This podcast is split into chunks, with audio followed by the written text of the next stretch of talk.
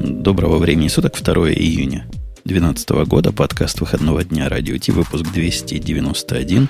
Мы вдвоем, ты да я, Бобук, да мы с тобой, все остальные нас бросили.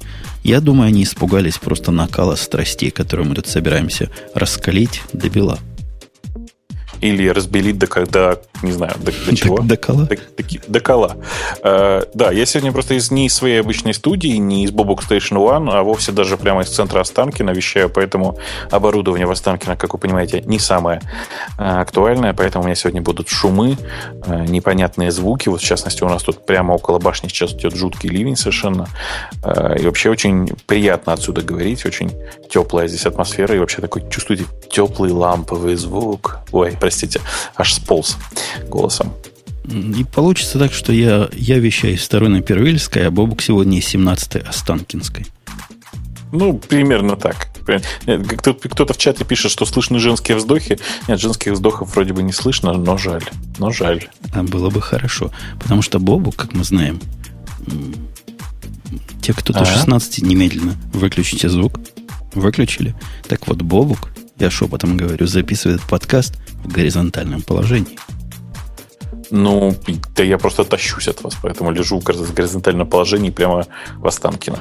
Э, давай я потихонечку начинать. Там, правда, дофига интересных тем. Я сейчас листаю прямо некоторые вещи я даже не знал. Тут я обнаруживаю для себя что-то новое, так приятно. Хотя потом, как выяснится, я их у тебя утянул с твоего бложика. Нет, вот одну тему я нашел, которой у меня точно не было. Я про скалу пишу мало. У меня сложно с наскальными живописями. А, я тебя, знаешь, как нахожу? Я же название твоего бложика запомнить не могу, поэтому я пишу в Яндексе бложик Бобука. Находит? Находит. На первой странице вторая или третья ссылка там даже. А, а на первой что? Ну, зависит от погоды, как обычно в Яндексе бывает. Ой, ой, ой, боюсь, боюсь. А, давай по, про, прям про первую... О, слушай, а я обнаружил, что вы не поверите, в саджестах Гугла есть слово блок бабука. Первая тема, она кстати, я напомню, не инициированным, тем, кто пришел первый раз и думает, и думает, что его сейчас будут развлекать, нет. Нет, дорогие мои, сегодня первый выпуск месяца июня, и День защиты детей был вчера, поэтому отходите, дети, в сторону. Выпуск только для взрослых, только для тех, кто ну, умеет думать. Да, давай просто торжественно решим, что э, День защиты детей младше 4 лет от детей старше 4 лет уже прошел, и мы действительно спокойно, э, честно будем говорить на совершенно взрослые темы, например, про визуальный язык программирования в стиле, э, как бы это сказать, в стиле пазлов, да? И я поначалу, когда эту тему увидел, а речь идет о Google блоке, ссылочка на которую уже выскочила там у нас в чатике и везде, я подумал, что он не 1 апреля с 1 июня перепутали. Ну, бывает. И там первый, и там первый, в принципе, рядышком, да? А, а почему есть 1 апреля? Ты думаешь, проект запустился 1 числа, в смысле 1 июня? Ну, я, я его где-то в районе 1 июня заметил, поэтому так и решил. Потому что похоже это на анекдот, на первый взгляд. Не, не, ну ты, просто сильно не, недооцениваешь этот, этот проект, который вышел 19 мая, если я не помню, не, не, неправильно. Если я помню неправильно, поправьте меня, пожалуйста. Э, и, конечно же, э, Google здесь нифига не первопроходец, именно в таком стиле, а выглядящий ровно вот так, то есть в виде э, элементов пазла, был сделан визуальный язык, который выпускался в MIT. Я просто очень хорошо помню, мы с тобой это обсуждали два года назад, ты просто забыл уже. Ровно mm вот так, вот именно такими кусочками пазликов. Ничего не и помню. Так... Здесь помню, там не помню. И мы с тобой... Хочешь, сейчас даже... Вот давайте нам чат, нам чат, я уверен, сейчас подскажет, как эта фигня называлась. И по этому поводу э, я вам хочу сказать, что это, конечно, увлекательно. И вообще визуальные языки программирования очень забавная штука. Только, ну, давайте придумаем к ним хороший интерфейс. Потому что что блоки, что вот эта фигня для прототипирования андроидских, андроидовских программ тоже с визуальным программированием. Что эта фигня от MIT. Она требовала постоянного привлечения мышки. Знаете, как неудобно программировать с мыши? Вы не представляете. Да не, не, не, погоди, погоди. Народ-то вообще не понимает. Вот сейчас, наконец-то, ссылка дошла, о чем мы говорим хотя это и кажется на первый взгляд анекдотом, на мой взгляд, это очень круто. Ну, просто совершенно крутая штука, например, поучить мою дочку программированию. Так вот, вот, прости, нам, я, как я был совершенно прав, у нас чат иногда невероятно полезен. Э, это точная калька с проекта Scratch. Э, scratch.mit.edu Еду в данном случае это не в смысле есть, это в смысле education. Очень сегодня я вместо Грея пошутил. Э, обрати внимание, там даже есть э, скриншотики с правой стороны, там кусок видео, что ли. Обрати внимание, насколько это похоже на Google Scratch. Ну, может, MIT выпустил это Фу, под... На, на Google блоке. Выпустила это под, э, под какой-то подходящей лицензией. Но давайте по сути. По сути, вы в виде... Вот если вы зайдете в их демо, демо есть несколько конкретных задач, которые вы можете попробовать решить. Я рекомендую. Нас спрашивают, почему это относится к гугловскому выпуску. Да потому что не Google, гиковскому. Потому Молодец. что действительно гиковская, гиковская штучка. Гугловая гиковская штучка. Она не такая уж простая, как кажется. Вот в задаче, первая задача, пройти по лабиринту в одно место, из одного места в другое человечку, там существует более чем, более чем одно, и более чем два, и более чем три всяких решения. И интересно просто проверить, насколько вы пазлами можете запрограммировать это дело. Программирование выглядит следующим образом. У вас есть кусочки. Некоторые кусочки представляют собой э, действие, да? Ну, действие, uh-huh. а не такого, как этот цвет называется, фиолетовый, наверное. Ну, такой, или сиреневый. Ну, да. Фиолетовый скорее, да? Скорее, это, это, да, это лиловый на самом деле, но неважно. Во, вот такой, да. такой, такой цвет, да. И я знаю, как его код написать, но вот название цветов я не помню. Кроме того, кроме действий, ну, действие, допустим, подвинуть человечека вперед на шаг, или двигаться вперед, или двиг, повернуть влево. Вот понятно, actions такие. Есть еще структуры контрольные. Контрольные структуры прям разухабистые. В эти контрольные структуры, вот здесь как раз его пазлость видна. Можно вставить элементы. Это трудно рассказать, как, как описать структуру repeat while do. В нее можно подключить раз, два, три, четыре. Да, четыре кусочка, чтобы ее дополнить, э, собственно, сутью. Наполнить сутью. В do, понятно, надо action, в while какое-то условие, то есть называется logic – засунуть. А после ду куда, куда дальше идти? Ну и сверху, откуда прийти. Напоминает чем-то, мне напоминает чем-то пайпсы, когда строишь Yahoo Pipes ы. Только, конечно, в Yahoo Pipes ах не так красиво. Ну, конечно. Э, вообще, э, бог с ними, с Yahoo Pipes. Здесь э, действительно очень много интересных, красивых идей. Та вещь, которую сделал сейчас Google, которая называется Google Blockly, в ней много интересных решений, правда много интересных, потому что я прямо вот сейчас вот смотрю, очень прикольно, что это можно сделать в вебе, а не как обычно, что называется. Вот. И очень прикольно, что это можно сделать как бы это сказать, ну, то есть с этим, с интерфейсом может справиться и дебил. В смысле, что с этим может справиться, справиться кто угодно. Вот.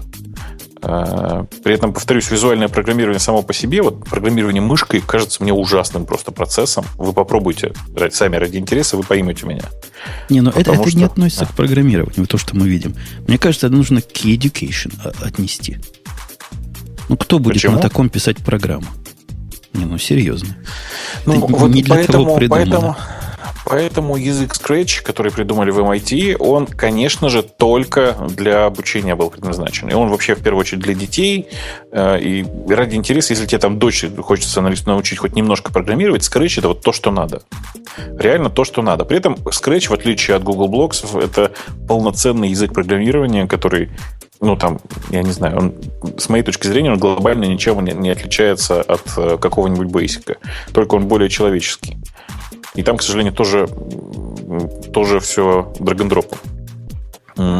При этом э, есть огромное количество дем уже написанных на скретче, есть огромное сообщество на разных языках, в том числе и на русском, и на английском, и на любом другом. Э, и вообще это просто такая универсальная штука. Очень рекомендую посмотреть. А вы понимаете, зачем вообще Google сделал Google блоки? Ну, по крайней мере, как они пишут. Зачем? Они это рассматривают как альтернативу э, апскрипту, который у них есть в Google Apps для написания программ, ну, типа обычными людьми. Ты представляешь, какой ужас? Не, у них там есть такой раздел, где обычные люди себе могут обычные сайты делать, типа вашего народа. И вот если к этим обычным людям и обычным сайтам прикрутить вот такое, то я не думаю, что эта газонокосилка взлетит. Ну, нет, газонокосилка взлетать не должна. А вся эта система, мне кажется, вполне может. То есть, ну, почему нет-то? Ну, потому что это как-то несерьезно. Хотя мы там из прошлый раз обсуждали, что программированием должна каждая домохозяйка заниматься. Может, вот таким программированием как раз и должна каждая домохозяйка заниматься. Ну, мозги, мозги это, несомненно, многим людям, которые далеки от всей этой алгоритмичности, от всей этой псевдонауки, может немножко вставить на место. То есть понять, чем, собственно, программисты занимаются и как они на хлеб зарабатывают. Вот такие блоки мы вместе соединяем, дорогие. Не, не в курсе, которые были. И вот этим как раз и зарабатываем на хлеб. На самом деле там есть еще один э, интересный момент. Э, я пошел сейчас в Future, в смысле в страницу на Вики, которая описывает предполагаемое будущее проекта. И э, там есть очень интересная строчка.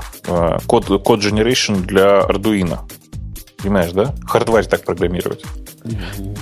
А в, хард, в программировании хардваре я помню какой-то язык, Виздл, по-моему, не Виздл, в котором тоже рисовать можно было. Но это я уже давно этим занимался. Там, там дофига таких языков, и чем это заканчивается, я в этом э, подкасте уже неоднократно рассказывал.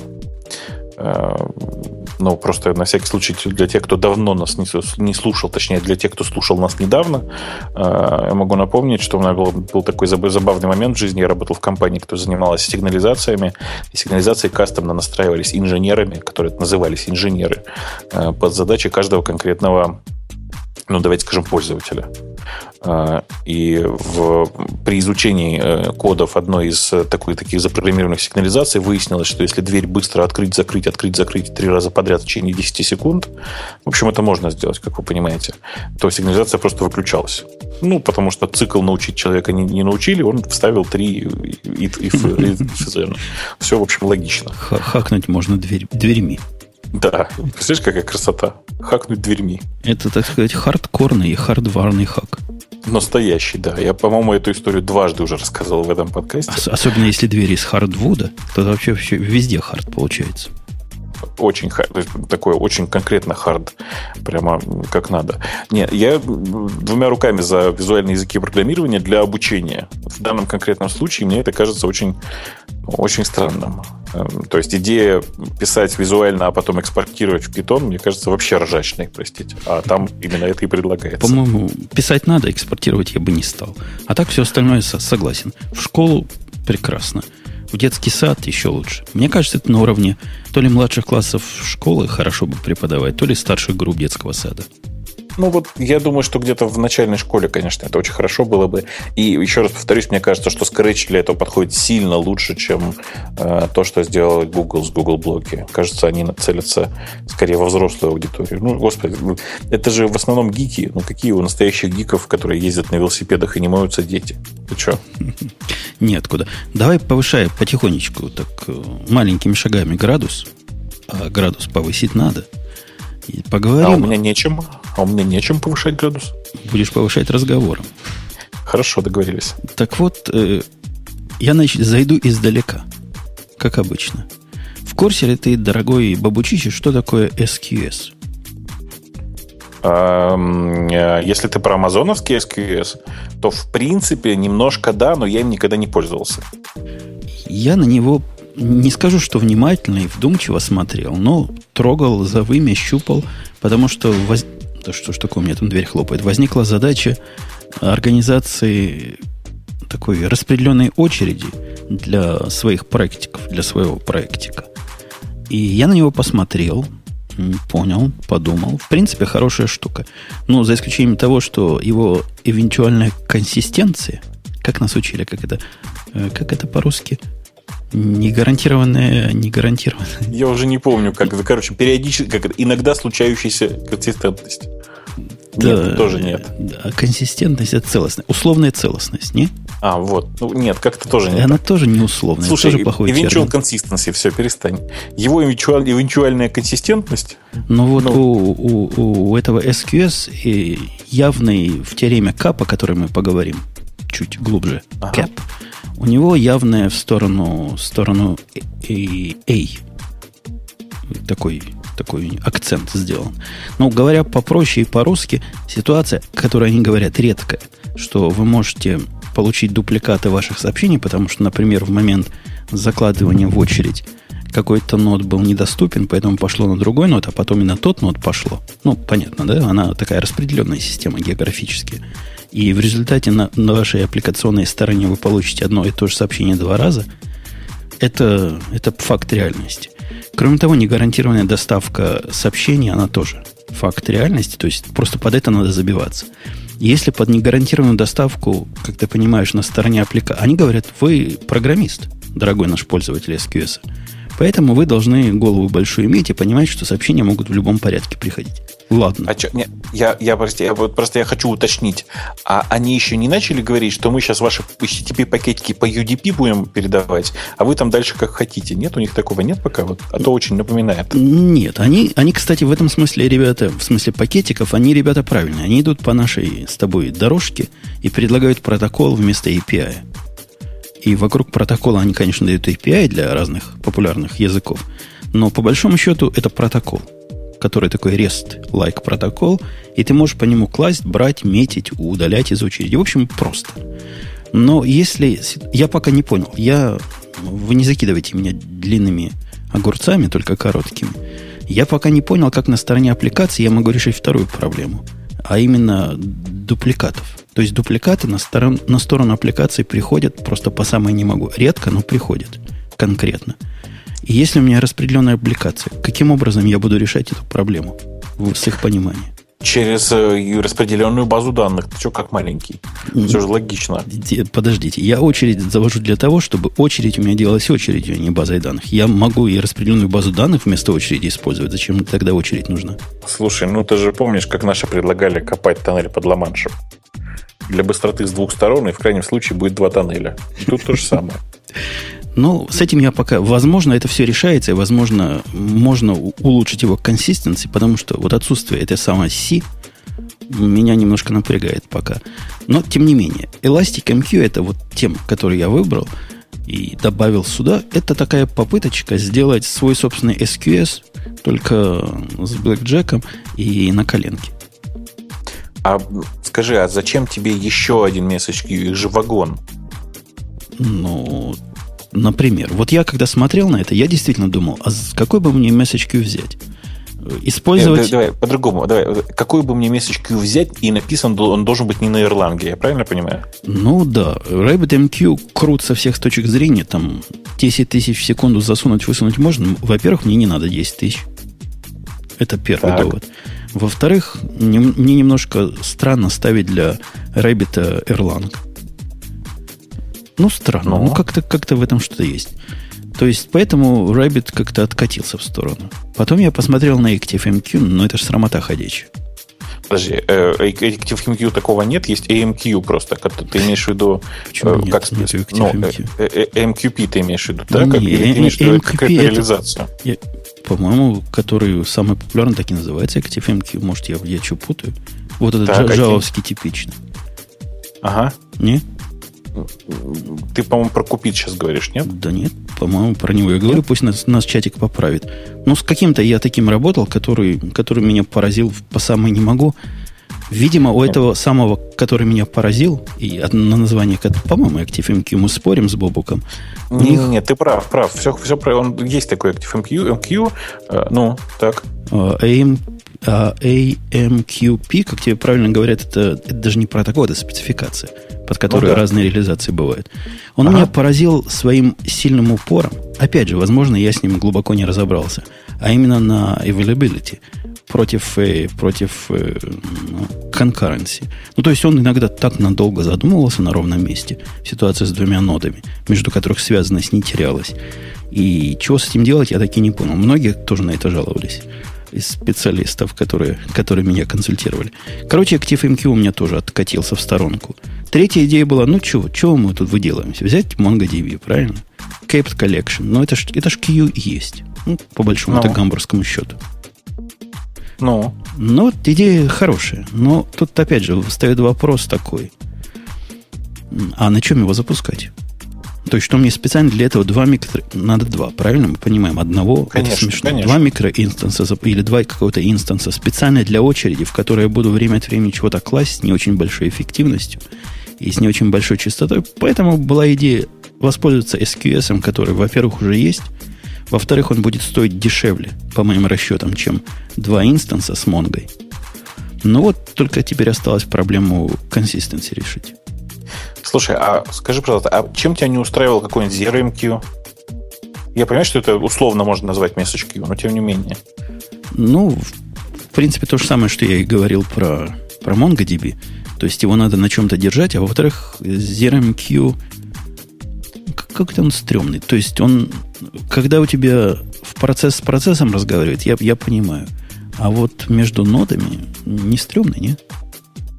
Не знаю, не знаю. Ну, то есть я, я не вижу в этом ничего такого особо стрёмного.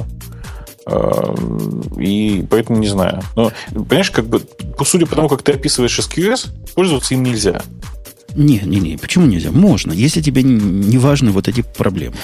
Блин, если тебя не интересует результат, ты имеешь в виду? Ну да, конечно. Если не, я, не я могу, можно пользоваться. Подожди, я могу много представить себе use кейсов, где вот это абсолютно не критично.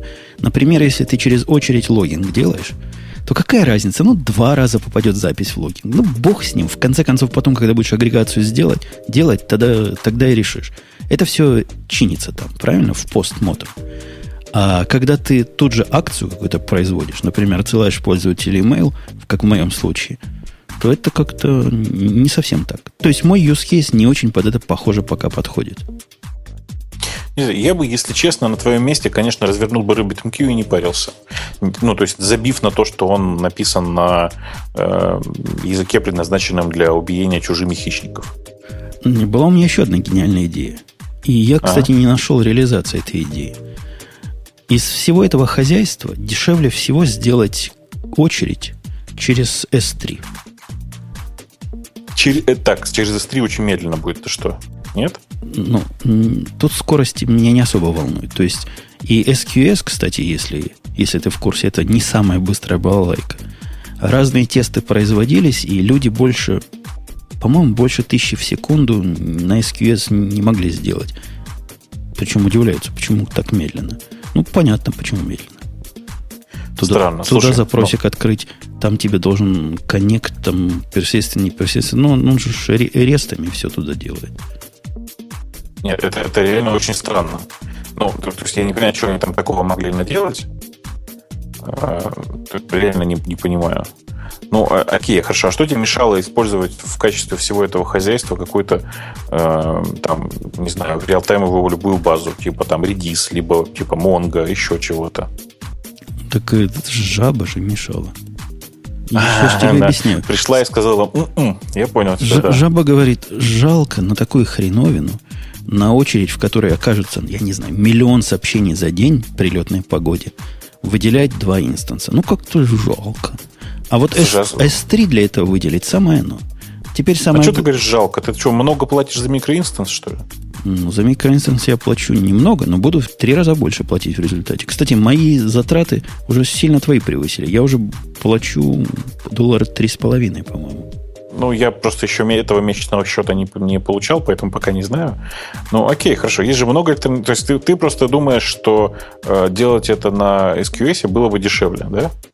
Ну, во-первых, дешевле, это точно. Если бы он ага. не вредил и не гадил.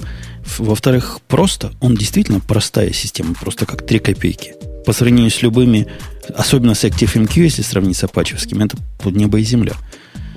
В общем, просто, эффективно, дешево, не очень быстро, но скорость нас не волнует. Ну вот, решить консистентности проблему, и все будет хорошо. И я, я об этом еще думаю. Возможно, есть какой-то трюк ушами с отложенным выполнением, с отложенным э, отправлением, собственно, акций.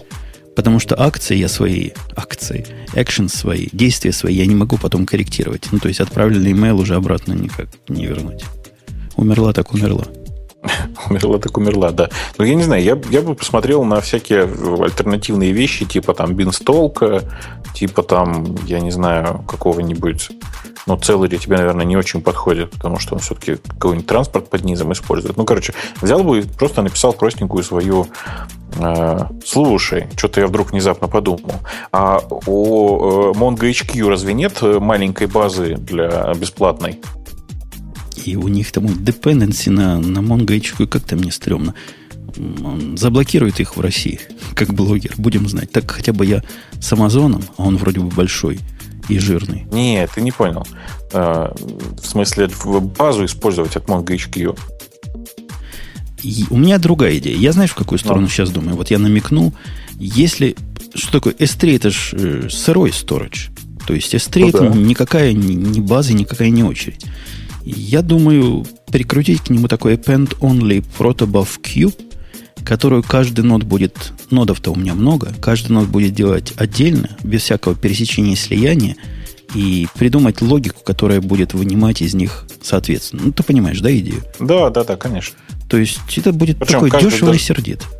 То есть складывать каждый в отдельный бакет, там или в отдельный каталог в одном, в одном бакете, а потом а собирать на другой стороне. Да, говоря. да, да. То есть тот, кто собирает, должен быть, уметь сделать инумерацию этому всему.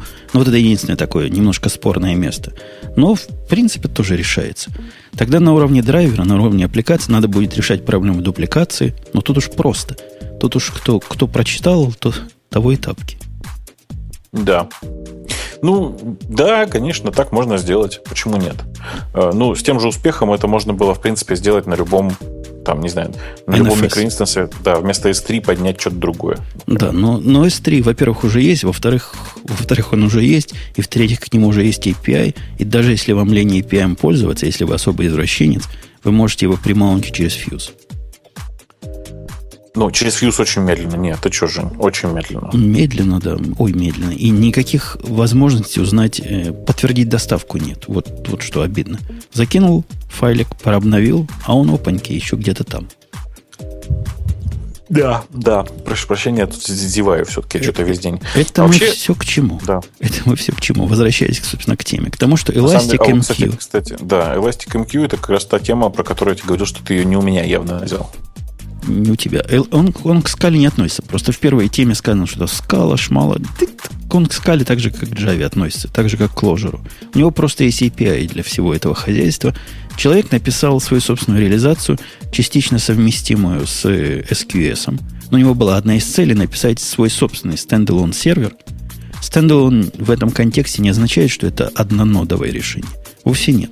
Оно распределенное просто бежит не внутри AWS, а можно у себя где-то развернуть. Ну, я, короче, посмотрел на API и понял, что единственный плюс, который я для себя вижу в этом Elastic MQ, в том, что он написан на языке, который я как бы нигде не использую. В смысле, что он написан на Java, и толку нет, нет от него никакого. Ну, тебе, чего тебе язык-то? Он Rabbit на, на Erlang написан. Ну, так в такой ситуации проще Rabbit использовать. поставить Erlang вместо JVM, который на всех правильных серверах и так уже стоит. Ну, блин, Erlang, как то эрланговский ERT занимается совсем, совсем какой-то ерунду. Ну, окей, можно вместо этого Beanstalk какой-нибудь использовать. Знаешь, такой Beanstalk? Знаю. А, на, а когда я попытался на инстанс поставить Erlang, вот в процессе как раз исследования, он столько dependency потащил, причем такие странные. Например, зачем-то установка Erlang вот на конкретной AWS и Linux затребовала куски гнома. Вот это у меня вообще в ум не влазит. Ну, это что-то как-то, это просто такая очень неудачная сборка, я думаю.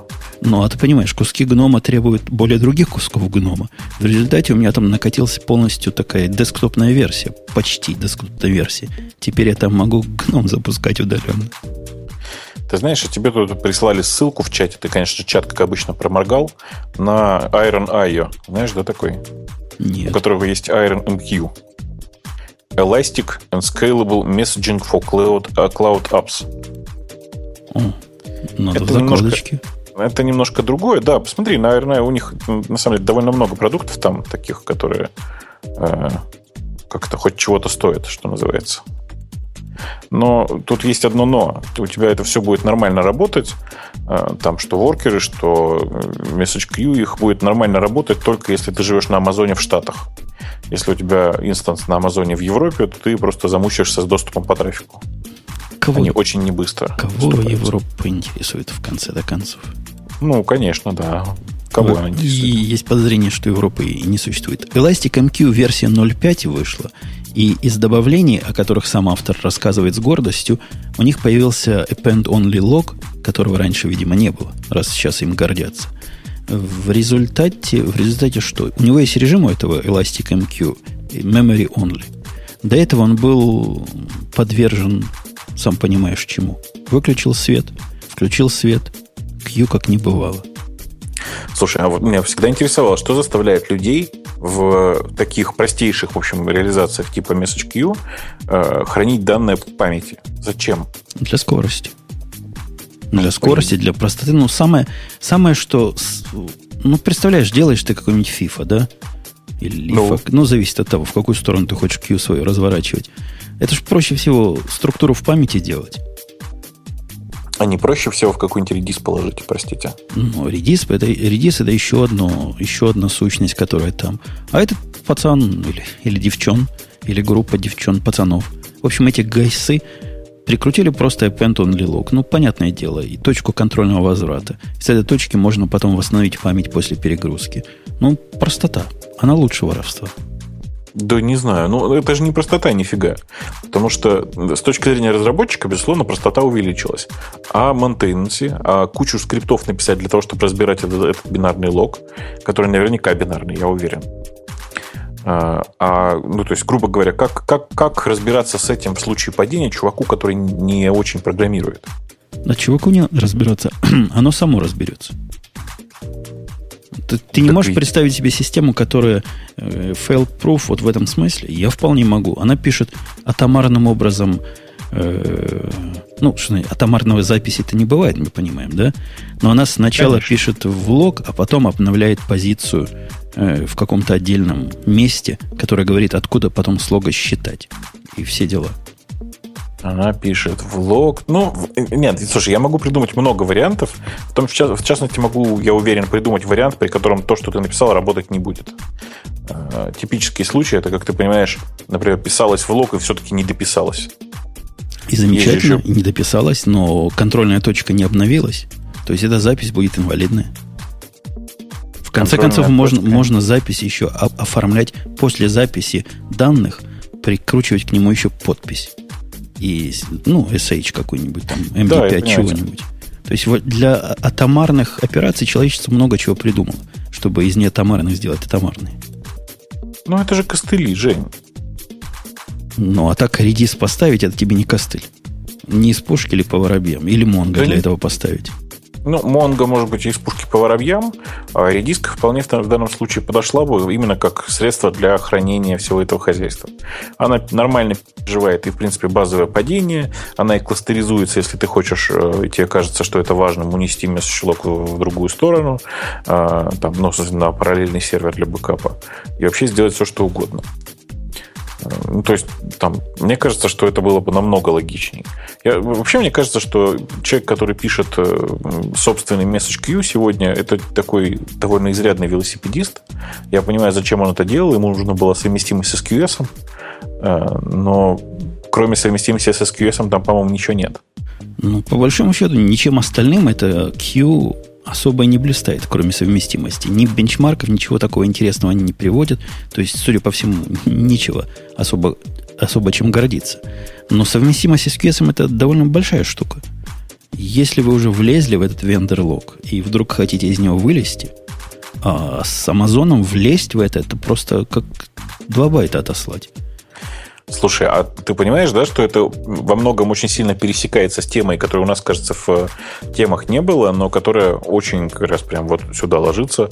Это история про то, как э, Google заборол э, Oracle в суде. Ты обращаешь внимание сейчас, да, что мы обсуждаем, по сути, чувака, который повторил API э, Амазона.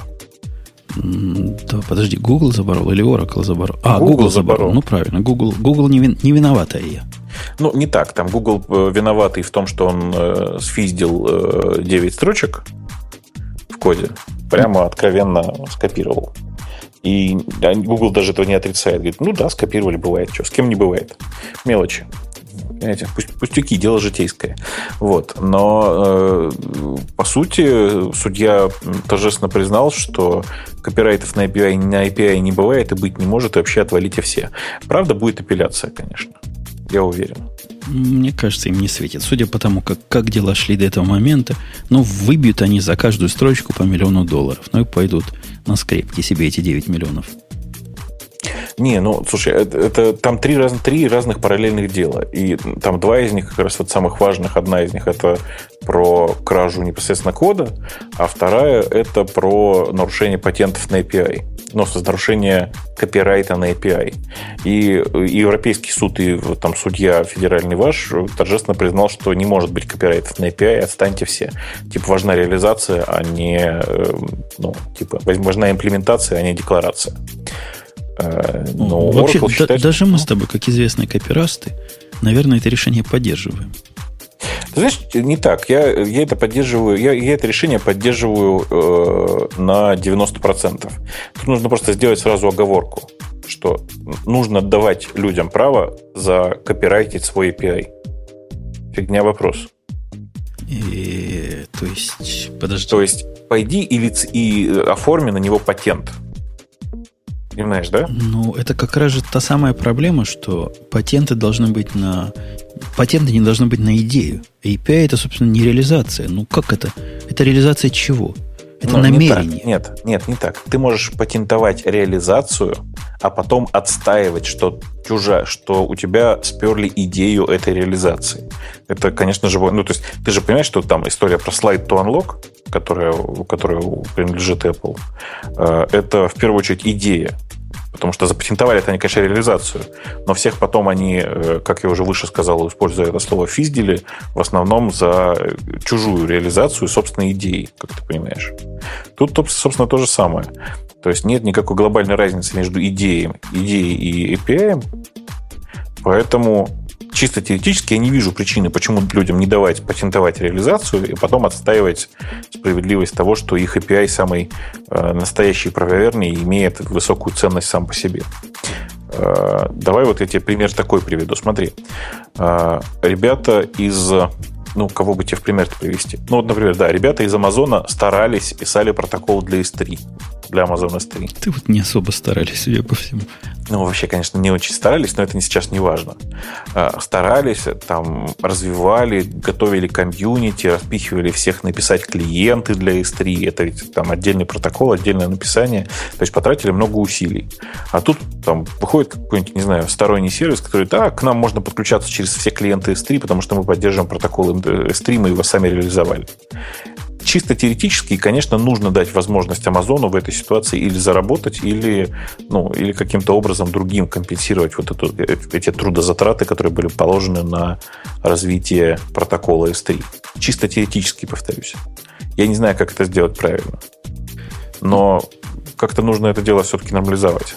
Ну, тут речь идет, наверное, даже не о патентном праве, а о какой-то новой области защиты идей. Потому что мы-то про идеи говорим. Тут не реализацию защищают, и не спецификацию, а какие-то намерения. Вот я, я, я в эту сторону клоню. По-моему, патентное право современное, я небольшой в нем специалист, но мне кажется, оно не очень подходит для защиты подобных вещей ты знаешь, она очень плохо подходит для защиты практически чего угодно, потому что э, у меня такое ощущение, что американское патентное право сейчас и вообще то, как устроено патент, патент, патентное ведомство у вас, нацелено в первую очередь на то, чтобы не давать никому получать новые патенты.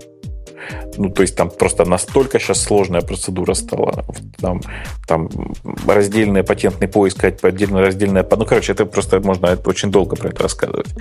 Но э, по факту, то есть там сейчас все очень сложно, возможно, потому что количество патентов за последние там, пару лет удвоилось. Количество подаваемых патентов за последние пару лет удвоилось.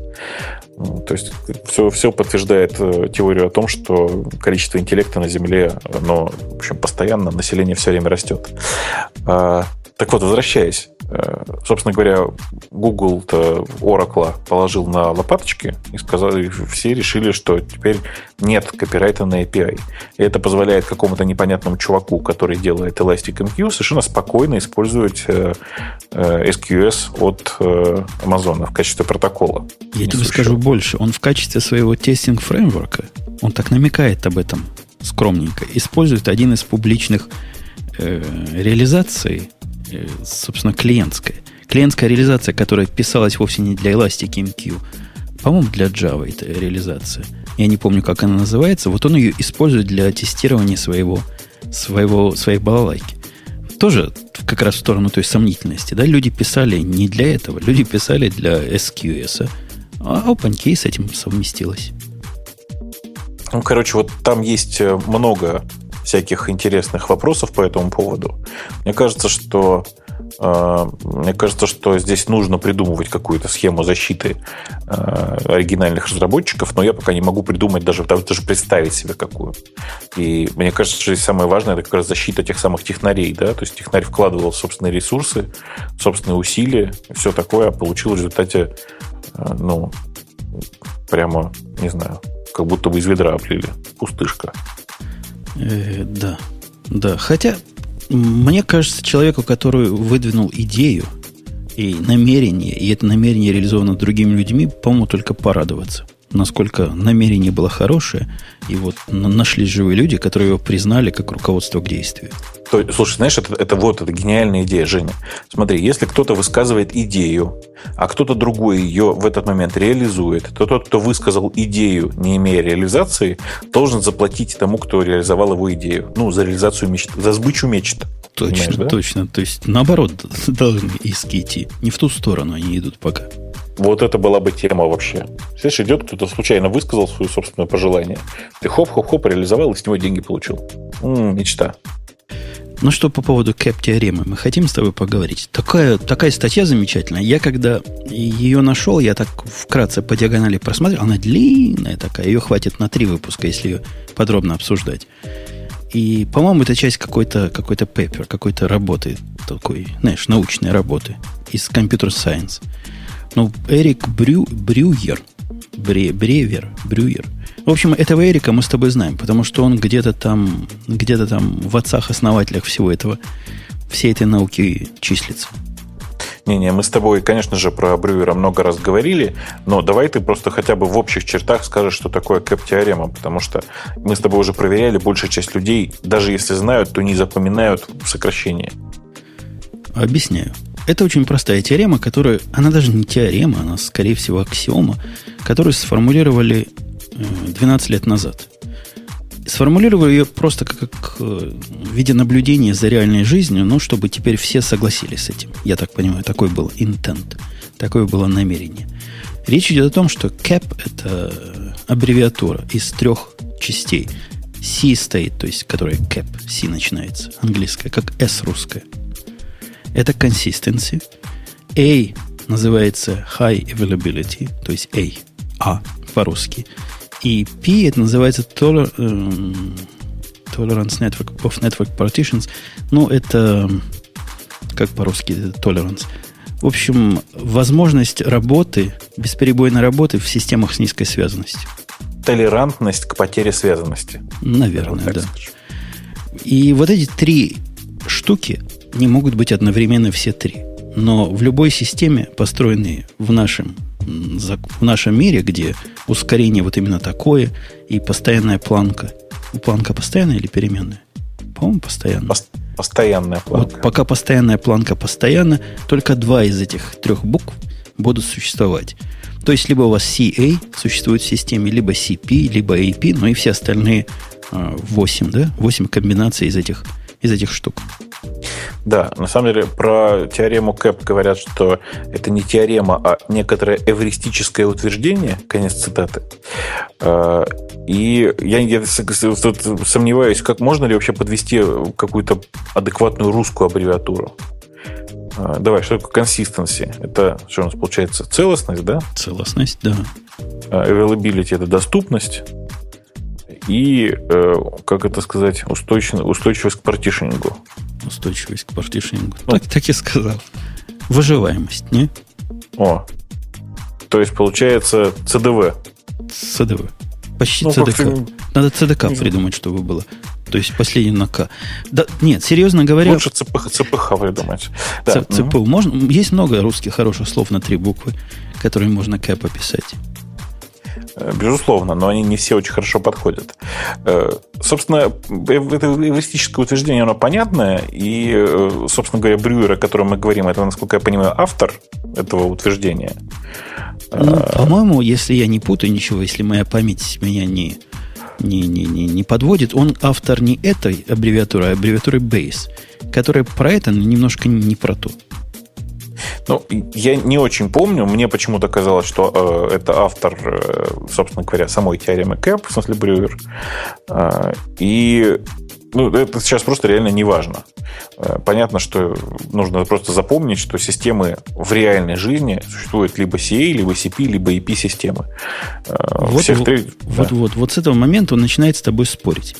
Он, он, собственно, к чему эту статью клонит? К тому, что теорема эта за 12 лет стала выбита на камне, скрижалями буквально, и является отмазками для многих – а многие ее не понимают. Самое первое непонимание, которое он говорит, что идея о том, что два из трех могут быть два любых, на практике она не так. Потому что на практике у вас, собственно, нет варианта не делать P. Tolerance to Network Partitions а, – это безусловная вещь. То есть в какой реальной системе ты можешь без этого P обойтись? В системе, которая, которая подвержена потере связанности – ну, грубо говоря, в современной системе, которая работает в облаке, любая такая система подвержена потенциально потере связанности. То есть э, ты на самом деле хочешь сказать, что пи сейчас само по себе просто не важно, оно всегда есть, да? Ну, оно либо всегда есть, либо его никогда нет. Есть системы, в которых, которые не, не масштабируются, которые или вертикально масштабируются, в которых partition partition, вот этот network partitions нерелевантно, тогда можно ее отбросить за ненадобностью. Во всех остальных системах это просто отбросить нельзя, и это не является опцией. Ничего не понял, что ты сейчас сказал. То есть э, ты говоришь, что в нормальных системах, которые реальные существуют, на самом-то деле нет варианта CA. Есть только CP и AP. Совершенно да? верно. Либо CP, либо, либо AP, либо просто CA, но тогда P просто отсутствует как сущность топологии. Ну, е- есть... есть такие системы, где пи просто не бывает, да? Ну, представь, ну, тебя... Есть, да. да ты CA в силу того, что оно не, не по сети работает, например. Ну да, single node или, или еще какая-то другая такая немасштабируемая балалайка. Собственно, об этом у него и первый пункт. Он говорит буквально то же самое, что мы сейчас с тобой сформулировали. Системы только CA и, и AP, CP и AP бывают. И систему CA рассматривать можно только в контексте таких особых случаев. Ну, ну да. Да, а вообще, слушай, а вообще в жизни системы CA ты видел хоть раз? Ну, в смысле, которые были задуманы как CA? Ну,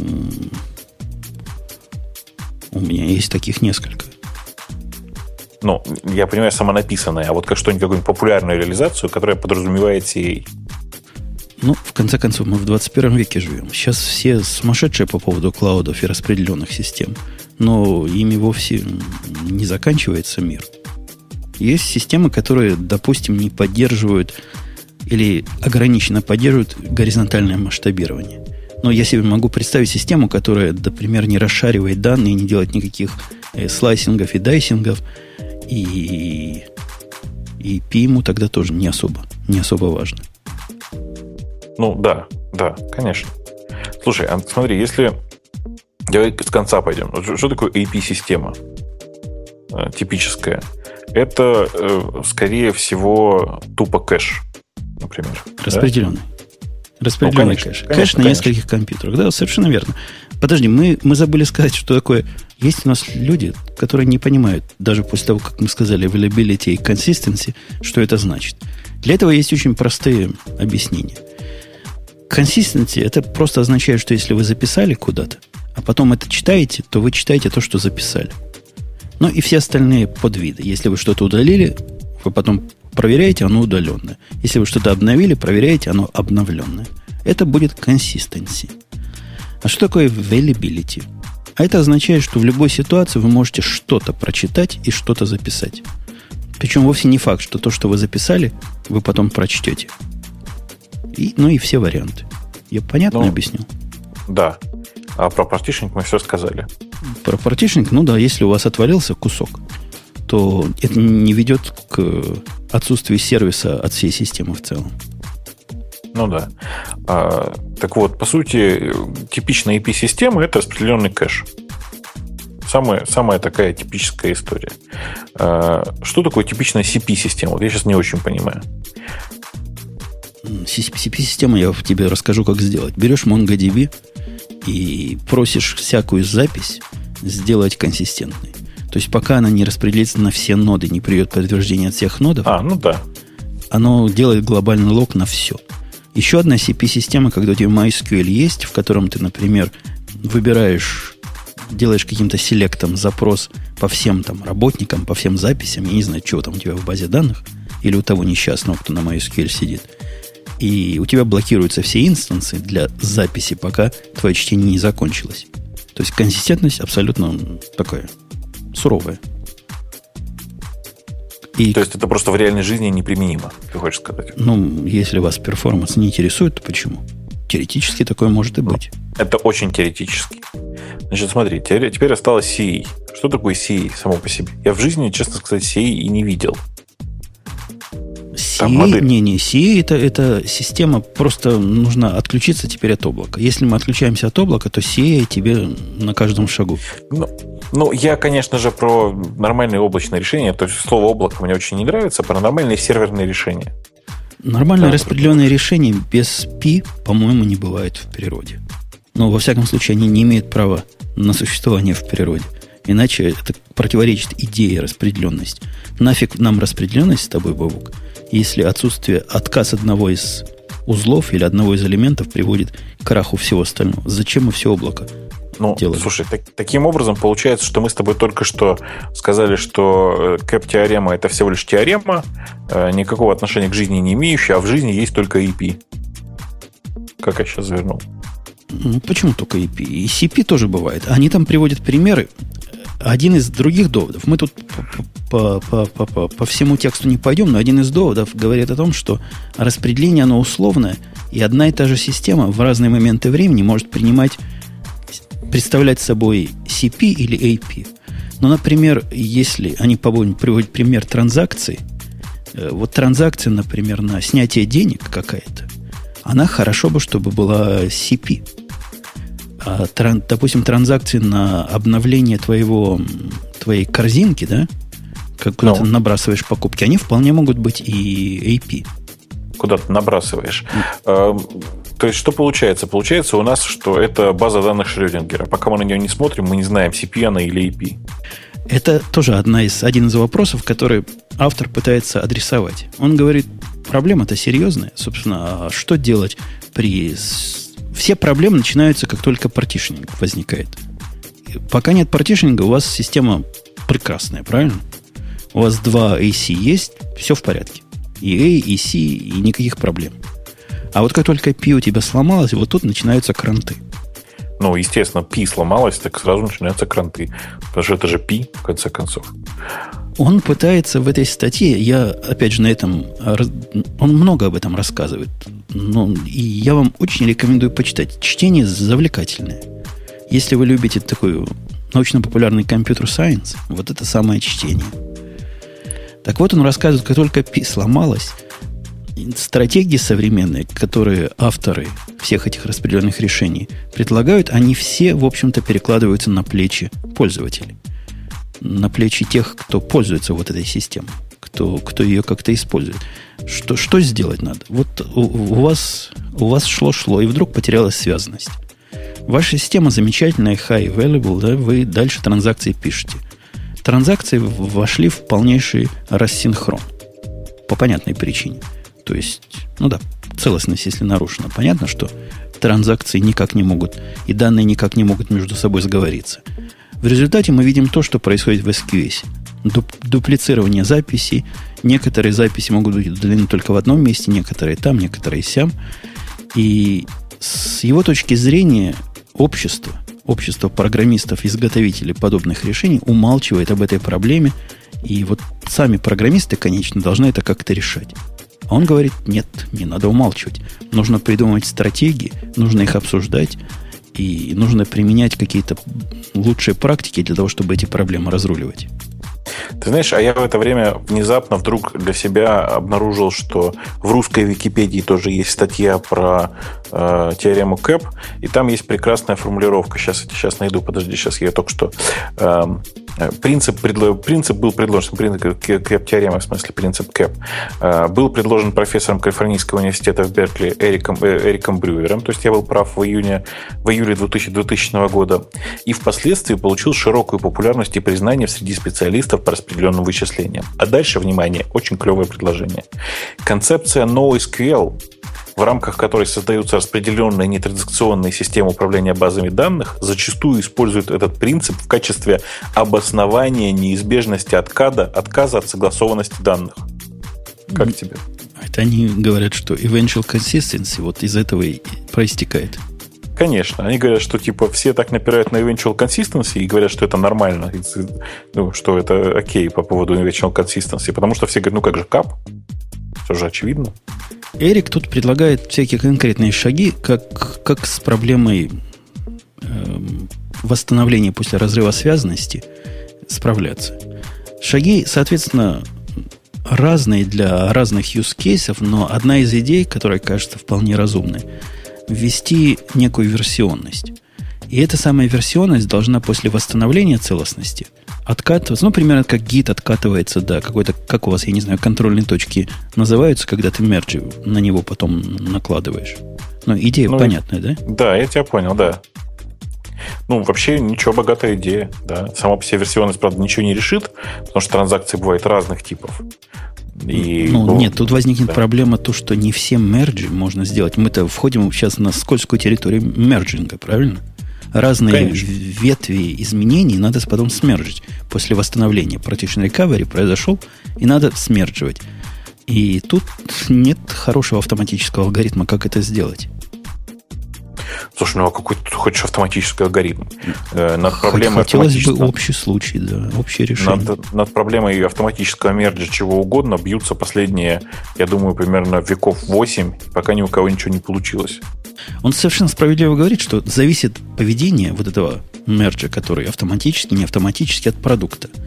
И, как правило, реальные имплементации при потере связанности, он приводит пример Google Docs, начинают сразу вас ограничивать функциональности. После того, как вы потеряли доступ к Google, Google Docs позволяет только редактировать документ, но его нельзя, например, удалить.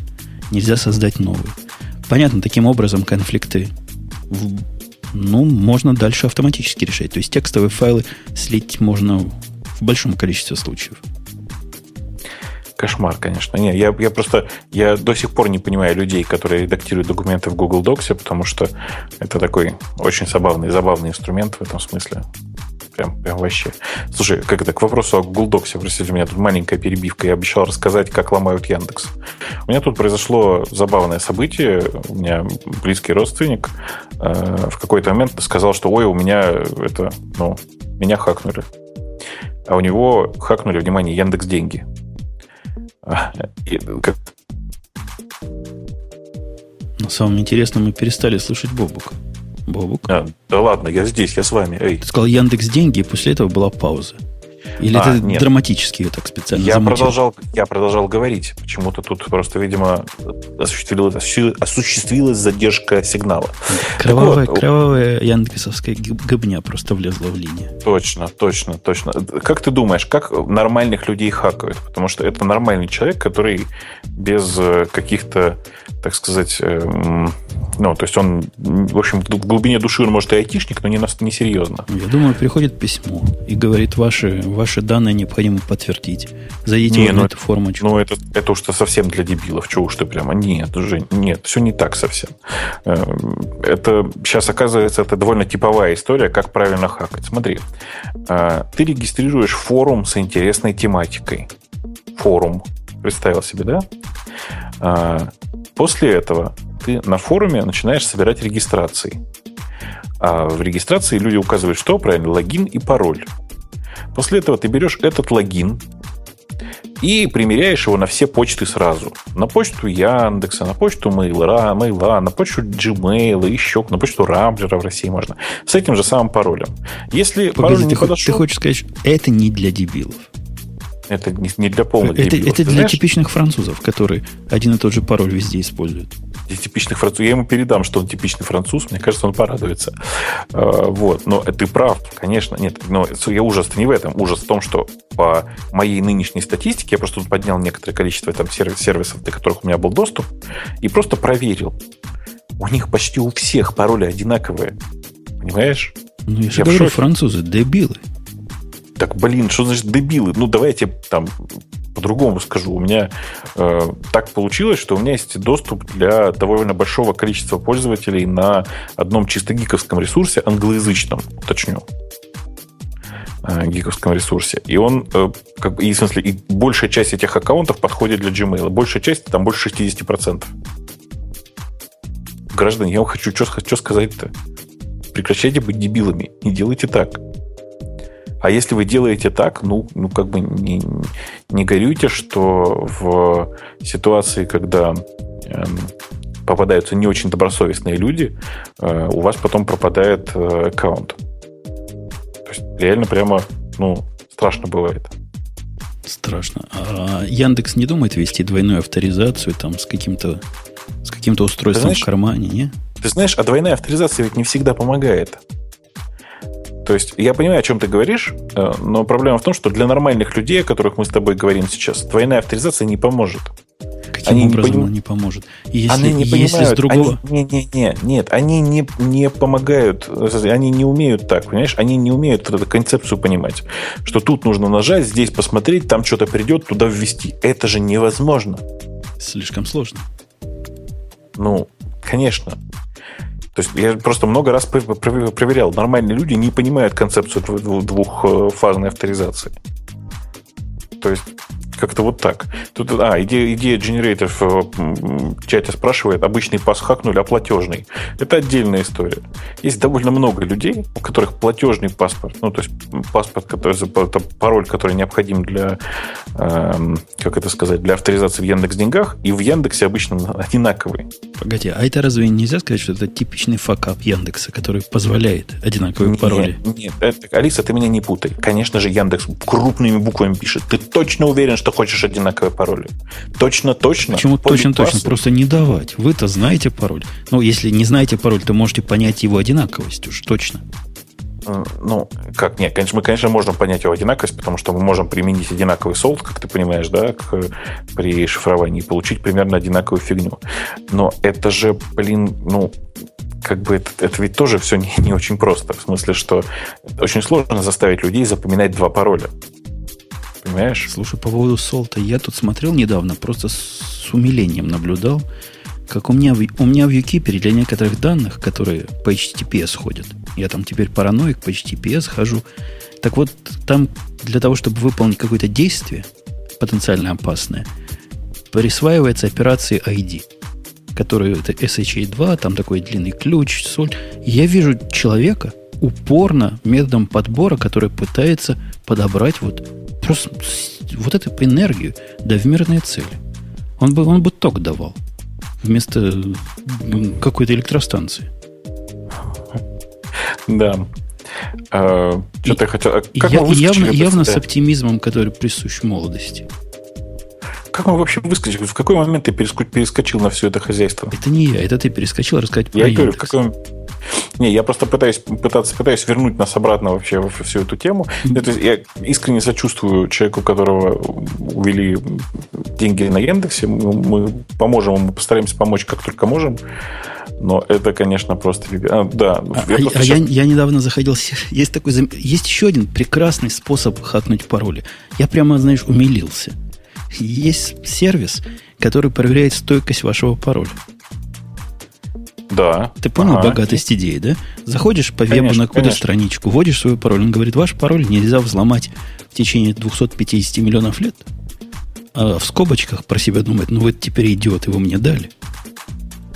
Ты знаешь, э, все ведь еще смешнее. Э, ты знаешь, да, что это просто я начал рассказывать про, э, конкретного человека и про то, как у него ввели. А вообще-то есть специальные люди, которые ежедневно оформляют запросы в поиск. Для чего они их оформляют? Для того, чтобы найти, как бы это сказать, форумы с известными уязвимостями. Понимаешь, да, логику? Нет, что значит Берем... оформляют запросы в поиск? Это, это ну, в смысле, они, они регулярно, э, там, давай я тебе объясню сейчас, они каждый день заходят в Google, вбивают там определенные запросы, которые показывают им э, те форумы, которые им интересны, в смысле, которые э, содержат интересные им уязвимости. Чувствуешь, да, логику? Например, банально пишут UBB и номер версии, который подписывается внизу. Mm-hmm ну, естественно, там, скорее всего, поставлены старые, старые бюллетины, старый PHPVB, из которого можно легко, как нечего делать, выдрать всю базу. Но это полдела. Дело в том, что в базе чаще всего содержатся ведь хэши у нормальных людей. Так вот, э, что делают эти добрые люди? Они точно так же дальше продолжают пользоваться, ну, давайте говорить, поисковыми системами. Они берут этот хэш, и вставляют его в поисковую систему. И с очень большой вероятностью они находят ответ на вопрос, от какого пароля этот хэш. Так, это, где такое лежит? То есть у кого-то они... открытым образом вот это... Ну, практически так. Практически так. В огромном количестве, реально в огромном количестве это есть. И я пробую хэшировать разные простые пароли, и ответ в Гугле я нахожу почти всегда. И в Яндексе, в общем, тоже. Понимаешь? Поним. Возвращ... Возвращаясь к нашей теме. Да. Кэп после 12 лет. Он говорит, что за это время, за эти годы сильно выросла и окрепла область именно тех самых компенсаций, о которых мы начали говорить, когда перескочили. И она становится частью любых систем, которые теоретически могут пи получить себе в рыло по самой не могу. И тут как я пытался, пытался раньше объяснить, нужны какие-то рекомендации общей практики. Тут он сам себе немножко против... Или я ему противоречу. В общем, мы друг другу противоречим, потому что общих практик тут нет. Система... В всякой системе может быть разное количество инвариантов, как это по-русски сказать, ну, таких законных состояний, да, uh-huh. таких предусмотренных состояний. И возврат в это предусмотренное состояние из непредусмотренного в общем случае не реализуем. В частных случаях он реализуется по-разному. Ну, например, если ваша, ваша система в момент этой самой P отослала продукт э, пользователю, какой-нибудь eBay, да, например, отослал продукт пользователю, то и вторая система может да, отослать оторванный от них тоже продукт пользователя. Потом надо чего-то с этим делать необходимо проводить компенсацию. В реальном мире физическом, ну, например, в мире денег, компенсации понятно, как делать. Если вам два раза деньги выдали, то потом можно с вас и, и забрать, выписать штрафик какой-то, чтобы, чтобы не умничали. Там случаи, в более сложных случаях, например, когда ты заказываешь авиабилет и продали билетов больше, чем мест на самолет, тоже один из его примеров, тут уже сложнее. То есть как, как быть? Больше туда людей не засунуть, то есть некоторым надо потом какой-то купон присылать и билет на другой Чё, сеанс. Что он, предлагает-то? Он ничего не предлагает. Он говорит, что компенсации – это, собственно, общая часть вот системы вот таких, которые надо продумать каждый раз в отдельности, и без этого никак. Слушай, да он добрый парень, до меня дошло. Он предлагает, он говорит, что, знаете, это не проблема технарей, давайте решать ее на уровне бизнеса. Ну, да? он просто бизнес-примеры приводит. Но такие проблемы бывают и чисто технического характера, которые тоже надо каким-то образом решать. Ну, по сути, это он сейчас в случае с примером, точнее, ты сейчас в случае с примером магазин, с магазином говоришь именно это. Да, давайте это будут решать не, не технари, а бизнес-люди. Типа, это их проблемы, как они будут компенсировать людям э, тот факт, что они могут доставить товар. Ну, да, например, так. Бывают и технические способы учета потери связанности. Например, если у вас кредитная карточка, не кредитная, а какая-то карточка, которая может... У, у вас же карточка, которая с умом, да? Ну, Но она stateful, да. да? Вот если у вас устройство stateful на клиентской стороне, то это тоже может помочь произвести компенсационный механизм. Ну, я понял тебя, да, да, да, да. Это мне все напоминает, помнишь, я тебе как-то рассказывал э, историю про потерю связанности между тремя серверами Яндекс Денег, кстати, к вопросу. Помнишь, нет? Нет. Что случилось, что случилось? Классическая задача, которая... Не, ничего не случалось. Классическая задача, которую я всем даю, когда хочу посмотреть, как человек технически мыслит. Есть э, три сервера, которые хранят э, данные о ну, три реплики базы, как ты понимаешь, да, по сути, которые хранят данные о э, балансе денег, ну, там, допустим, в банке в каком-то, да, у человека. Э, и внезапно в какой-то момент, ну, причем пользователь приходит на случай, пробрасывается на случайный из этих серверов. Э, в какой-то момент, ну, представим себе, что есть база А, Б и С. База С теряет связь с А и Б и при этом продолжает работать. Э, при этом она уверена, база С, что базы А и Б сейчас не работают, ну, потому что она до них достучаться не может. Понимаешь же, да? А, как правильно поступить в этой ситуации для того, чтобы пользователь мог по-прежнему совершать хоть какие-то покупки, и при этом а, банк не остался в накладе? Ну, я тебе могу сказать, как настоящие банки в этом случае поступают ну, настоящие банки в этом случае говорят, знаете, ваш, ваша карта временно заблокирована, отстаньте меня все. Не-не-не, не так. Это проблема, так? которую ты описал, это типичная ATM-проблема, которую, кстати, и, и мужик наш обсуждаемый приводил. В случае потери связанности в ATM-системах, то есть когда аппарат не может достучаться до центра, он ограничивает лимит на, до 200 долларов, например, чтобы минимизировать Но. риски. До 200 долларов тут не получается, потому что у человека же может быть и меньше 200 долларов на счету. А, в случае с ATM это другая история. А в данном конкретном случае, когда у тебя есть три сервера, все гораздо проще. Ты говоришь человеку, что он может потратить не более чем треть э, своих денег. Понимаешь, да? Ну да, я понимаю. Ну... То есть из каждого сервера, который потерял связанность, ты можешь, грубо говоря, в момент платежа э, сервер, с которого совершается платеж, идет в остальные сервера и говорит, а дай-ка мне ну, ту треть баланса, который у тебя лежит. То есть, по сути, на каждую часть сервера кладется по, по своему куску баланса. Как-то так примерно. Ну, понятная идея. Понятная идея. Ну, то есть, то, то, то, о чем он в том числе тут тоже намекает, о том, что при переходе в режим Network Partitions необходимо предпринимать особые действия и менять поведение особым образом. И это как-то не все понимают.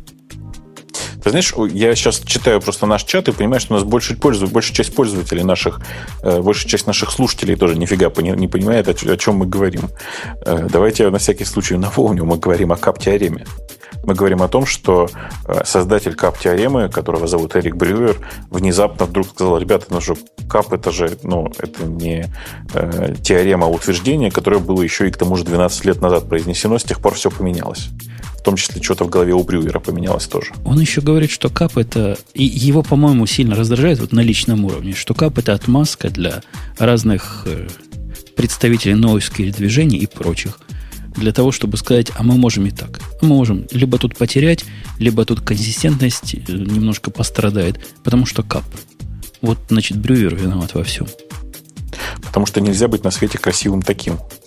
Да, да. Не бывает, да, не да. бывает, не бывает всех трех. Мы не опровергли это. Собирались, да. опро... но не опровергли, потому что ну, такой факт физического мира, к сожалению. Да, я на самом деле хочу только еще раз повторить, что действительно в физическом мире не бывает э, систем, у которых не теряется консистентность, не теряется партишнинг, по-другому скажем. То есть не случается партишнинг. То есть потеря связанности в современном мире это просто реально постоянная ситуация. Я читаю чатики, ржу. Говорят, ну хватит, давайте про программирование. А мы про что? А как дети, честное слово. Мы вообще-то настолько про программирование, что глубже уже, по-моему, нельзя. Это про самое, что ни на есть программированное, программистское программирование. Это, наверное, знаешь, представители говорят э, такой концепции, которая утверждает, что между компьютер-сайенс и программированием есть огромная пропасть, и ее нормальному человеку даже не стоит заглядывать потому что пропасть заглянет вам в глаза. А, а ты знаешь, я тут недавно читал отличное совершенно исследование, в смысле отличную такую, такую мотивационную речь о том, что ну все, хватит уже называть вот эту тему компьютер сайенс, потому что вообще-то это на самом деле называется тупо кодинг. И я согласен, в случае чувака, который писал эту статью, никакого компьютер сайенса нет, это просто тупо кодинг. Он мог это на большую часть своего кода, он мог на Google блоки написать. У нас есть из серии я даже не знаю, на поржать или на погрустить, но встречаются фанатики среди программистов Бобук. Да он не может быть. Да, да я, ладно. я тебе точно говорю. И причем они не все из, из, э, из лагеря андроидов. Бывают нормальные, казалось бы, люди. Скажи лопата, а то что они опять обидятся. Ну, окей, лопата. Да. Нормальные люди, которые пишут вот такие статьи. Статья, которую я не знаю, как она мне попалась, но она меня настолько поразила, что я ее даже прочитал, и после того, как прочитал, вставил сюда. Статья звучит так. Почему Java программы э, fail to scale? Ну, почему они не масштабируются? Причем, Ты заметь, знаешь, речь идет не да. о горизонтальном и вертикальном масштабировании или, а об обоих. С точки зрения автора Кэмерона Маккинзи, они не масштабируются ни вертикально, ни горизонтально. Ну, я просто, понимаешь, у меня есть метод свой прочтения статей. Я когда по заголовку и по вступлению не понимаю, о чем статья, я обычно беру случайную строку и начинаю с нее читать. Ну, просто чтобы понять, как бы осознать бредовость мысли. Я вот сейчас, знаешь, какую случайную строку вытащил? Сейчас я тебе аккуратно переведу на русский. А, как это? Объекты в Яве – это строительные блоки языка. Мне кажется, после этого можно закрывать статью. Но если тебе хочется, давай обсудим. Скажи, пожалуйста, что там у человека за проблема-то? Почему он считает, что Java не, не скалабилити? В Java, в Java проблемы скалабилити. Mm. Потому что каждый, каждый, кто админил Java хоть раз в своей жизни, знает, что Java это high scalability, high availability enterprise production platform. Вообще, мне кажется, мне, мне кажется, он человеком сильно ударенным Enterprise Java. Бывают такие, знаешь, прибитые, как подушка Enterprise Java, а Enterprise Java это же совсем отдельный мир, который по ошибке путает просто с Java. Или с JVM даже особо неграмотный. Но тут он свой опыт с сервлетами, с JSP говорит, вот всякому известно, что если вы написали какую-то веб-аппликацию на Java, то потом ее-то расширить легко, добавляете новые узлы, и все хорошо, добавляете процессор. А на самом деле все не так. И начинает он рассказывать какие-то эмпирические вещи, что с его с точки зрения не так. С его точки зрения, которая мне кажется, не кажется, я знаю, что она смехотворна. Потому что у него тут лемма есть. Лемма это что? Это утверждение, которое принимается за истину, правильно? Ну, примерно так. Ну, как аксиома, только чуть слабее. То есть на аксиому... Это, утвержд... это, это, которое не требует обоснования в силу предыдущих доказательств. Давай скажем так. Предыдущих доказательств у него нет. У него предыдущая эмпирика только есть.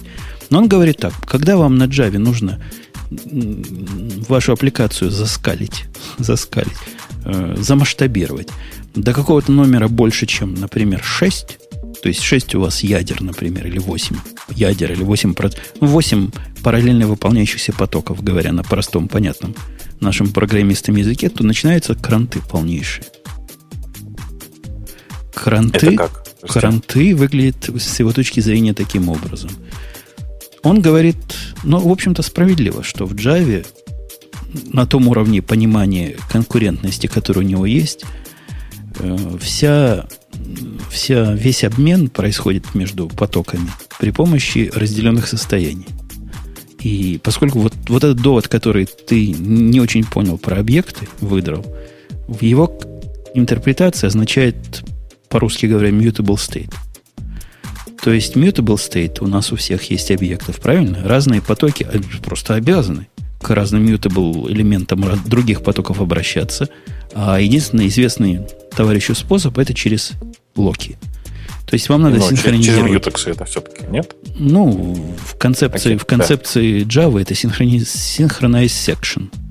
Uh-huh. И в конце концов, к чему он пришел? К тому, что у него программа полна Synchronized Section. И он там прямо говорит, что в идеале, для того, чтобы этой проблемы избежать, всякая функция должна быть synchronized. В результате мы получим питон.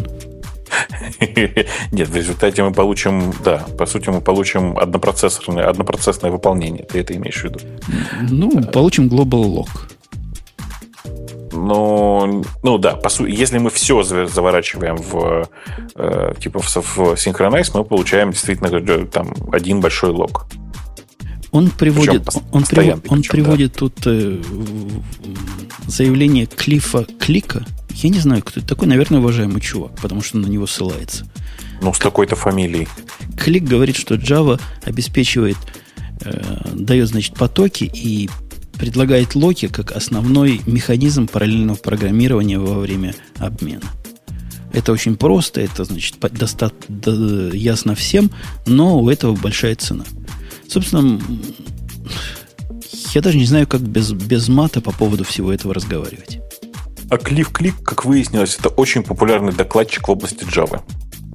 Вот. Ну, может, я, я вполне себе представляю рынок и, и область вот этих программистов, которые выросли на на JE, которые знают, как гайку 8 ставить в отверстие номер 7, и им понятно, кроме Synchronize Section, и Synchronize Section для них это слишком сложно. Для них самое оно, почему все методы по умолчанию сделать Synchronize? Вот, вот это их подход. Вот это вот эти ребята понимают. Но... Нет, почему у них, у них должен автоматически возникать вопрос, а какого черта? Почему в J2E автоматически все, все секции не синхронайз? Во, во, чтоб Какого хорошо черта? Чтоб, Конечно. чтоб как в питоне прям. Пал- палочки должны быть перпендикулярны, ты же знаешь. Абсолютно верно. Я не понимаю, почему он вот такие кивоки про 6 потоков, почему у него 6 потоков синхронизированных хорошо работает, а вот 7 уже плохо, это для меня загадка. Ну, может быть, у него трехпроцессорный компьютер? Не знаю, не знаю. Но наука придумала много гитик, как сделать параллельное программирование не таким болезненным. Оно от этого проще не становится, но никакой проблемы масштабировать Java-аппликацию на любое количество ядер, даже самую простую аппликацию, ну нет абсолютно. Ну нет такой проблемы. Есть проблема квалификации того, кто этим занимается. Да. А что такое гитика? Я не думаю, что этот гид произошло. Нет, ну это вообще не имеет никакого отношения. Такого слова нет, коротко, если. Вообще оно из, ну, это из классического фокуса. Фокус по-русски называется «Наука умеет много гитик». Простите. Ну, это ладно. Это, у, это у нас идет дискуссия, а как, а как же быть, если не, не синхронизация, то как? Да есть много путей. Ну, во-первых, самый первый путь писать э, многопоточные программы, такие, которые, например, не требуют а, обмена состояниями. AK immutable. Или которые безопасны с точки зрения состояния. Тоже AK immutable. Во-вторых, есть путь использования всяких околонаучных способов э, линь, линь сериализации потоков – при помощи разных странных методов типа дисраптора. Дисраптор в этом смысле рулит. Если вы понимаете, о чем я говорю, как Бог вначале, вначале нас научил. Или это мы вне записи были тогда? Это мы, это мы были вне записи, но тем не менее, я на всякий случай всем хочу сказать, что э, любая фраза становится на порядок умнее, если в конце ее добавить э, фразу, если вы понимаете, о чем я. Э, так вот, э, Женя, просто понимаешь, ты э, сейчас рассуждаешь с точки зрения программиста, с точки зрения специалиста в области компьютер-сайенс, как мы уже говорили. А чувак явно написал статью с точки зрения как бы это сказать, программиста и эксплуататора G2E, если вы понимаете, о чем я. А, и понятно, почему у вас такой конфликт.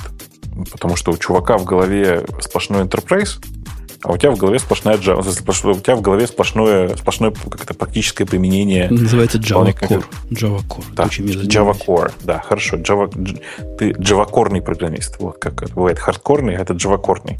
Тоже ничего. Hard enough. Я еще на скале умею крестиком. На скале умею крестиком. Хорошо, ладно. Я просто хочу сказать, что мы, как бы, кажется, мы с тобой на этой статье зависли совершенно почем зря. Потому что мы все... Я, я, мы, я, да. я добавлю, что кроме вот того, что я перечислил, которое кажется экзотическим, есть гораздо менее экзотические пути. Например, у вас есть э, способы обмена при помощи очередей, но главное, чтобы эти очереди были с немножественными писателями и по возможности с немножественными читателями. У вас есть способ э, акторов – тоже довольно популярная сейчас технология, уже несколько есть реализации акторов. Кстати, IBM молодцы, продвигают статьи в своем научно-популярном секторе для программистов, как вот всем этим пользоваться и куда там коней запрягать. Очень помогает для начинающих. Подпишитесь на IBM Developer. Там в прошлый раз мне прислали заметочку, они там время от времени, раз в неделю, где рассказали о конкуренте Акки, о которой я не знал, вот уже забыл. Там такая, знаешь, буковка U с точкой как она называется? Знаешь, такая, как немецкая, ну, такая ее такая. Как ну, я, ну, ты знаешь. Я, я, я тебя понял, да. А, что ты хотел сказать. Но, на самом деле, кроме, кроме всего, что ты перечислил, есть еще классический метод с message pathing, когда, по сути, объекты обмениваются сообщениями, а не... Э, ну, а сами по себе остаются immutable. Ну да, это, это да? в сторону акторов. Модель да, организации конкуренции с ними вот акторами как раз и делается. Конечно, конечно. Есть да. software transactional memory, которые, ну, довольно сомнительные пока с точки зрения реализации, но тоже, тоже богатая идея. Ну, то есть, как бы способов реализации, по сути, безблокировочной системы, без, без, без, блоки, без систем без блокировки много. И у всех есть свои плюсы и минусы, просто говорить о том, что их просто нет, и вообще закрывать на их существование глаза довольно глупо. Э, вдвойне глупо это делать в мире Java, где, в принципе, там эти проблемы, правда, очень много людей одновременно решают. Java же у нас сейчас самый популярный язык программирования, как известно. Да, а JVM делает всех остальных вместе взятых. Но это хорошая статья, вот если вам надо перейти к начальнику, заметьте, слушатели, практический совет не часто бывает в этом выпуске, и заставить перенести все, что вы разрабатывали в течение 30 последних лет на .NET, принесите и скажите, ну вот теперь вот все, Java уже себя исчерпала, у нас процессора 8, а как тут написано, только 6 может быть конкурентный, эффективно использоваться. А иначе будет нелинейный прирост производительности. Если вы понимаете, о чем мы. Точно. Э, Глубокомысленно да. обязательно это добавить. Да, конечно. Э, я, правда, не понимаю проблем, когда человек начинает описывать проблемы с конкуренцией в Java, потому что я э, реально видел на скале написанное приложение, которое довольно массивное и которое вообще не блокируемое, ну, которое просто асинхронное. О, о, ты, кстати, не зря про синх... У нас про синхронность сразу две темы пошли. Просто косяком. Одно я у тебя украл, поэтому, думаю, ты про нее все расскажешь. А ты про какую сейчас? И... как он называется? Инхорн. Инхорн. Айнхорн. Айн... Ну, а, а, там... Инхорн. Айнхорн. Айнхорн. Ну, Нет, это, это, ну, это на самом деле... Не говори, говори единорог. Айнхорн это, понимаешь, да, Айн это один, а Хорн, ты не поверишь, это, ну, это рок. По-немецки? Да. Sie Deutsch? Äh, natürlich. Danke schon, Вальдемар. Что я хотел сказать? А, ну, это, собственно, ребята из Stripe. Stripe это отличный, совершенно великолепный стартап, который э, делает, как бы это сказать, э, очень удобную систему платежей. Реально очень удобно. Если тебе когда-нибудь же не понадобится делать какие-нибудь платежные системы для штатов, то прямо вот Stripe это то, что надо. Так вот, они э, по большому счету решили сделать э, новую реализацию блин, я не знаю, как на русский перевести Shared Socket Manager. Вот а просто ты, реально... Ты, да, ты объясни по-русски, что это означает. Ой, блин, сейчас уже я так на пальцах сейчас объяснить могу с трудом. Но вообще, это такая схема, которая, э, по сути, была призвана... Ну, то есть, давайте по-другому, с другой стороны зайдем. Вы э, представляете себе, что такое Э, там, работа с Shared Socket Manager, если представляете, как работает FastCGI. Потому что, по сути, FastCGI работает именно как Socket Manager. Погоди, погоди. А вот для тех, кто близко к земле, то есть для аграрников типа меня, я понимаю, что такое сокет. Я даже догадываюсь, как его можно шарить. Но я не очень понимаю, что они имеют в виду. Вот у тебя есть, есть какая-то что? У тебя есть 150 воркеров, которые сидят на одном сокете, на двух сокетах, например. Понимаешь, да? То есть у тебя есть некий фреймворк или некая аппликация, через которую ты запускаешь или руководишь своими воркерами. Аппликация эта сидит на одном порту, на одном сокете, да? Порту UDP, ну, да, TCP. Да, слушает, да. чего там приходит. Понимает, чего приходит и знает, как это редиректить в конкретный воркер. Ну, по сути, да. По сути, именно в этом, в этом вся история. Просто э, все э, Shared Socket Manager до этого были ориентированы либо на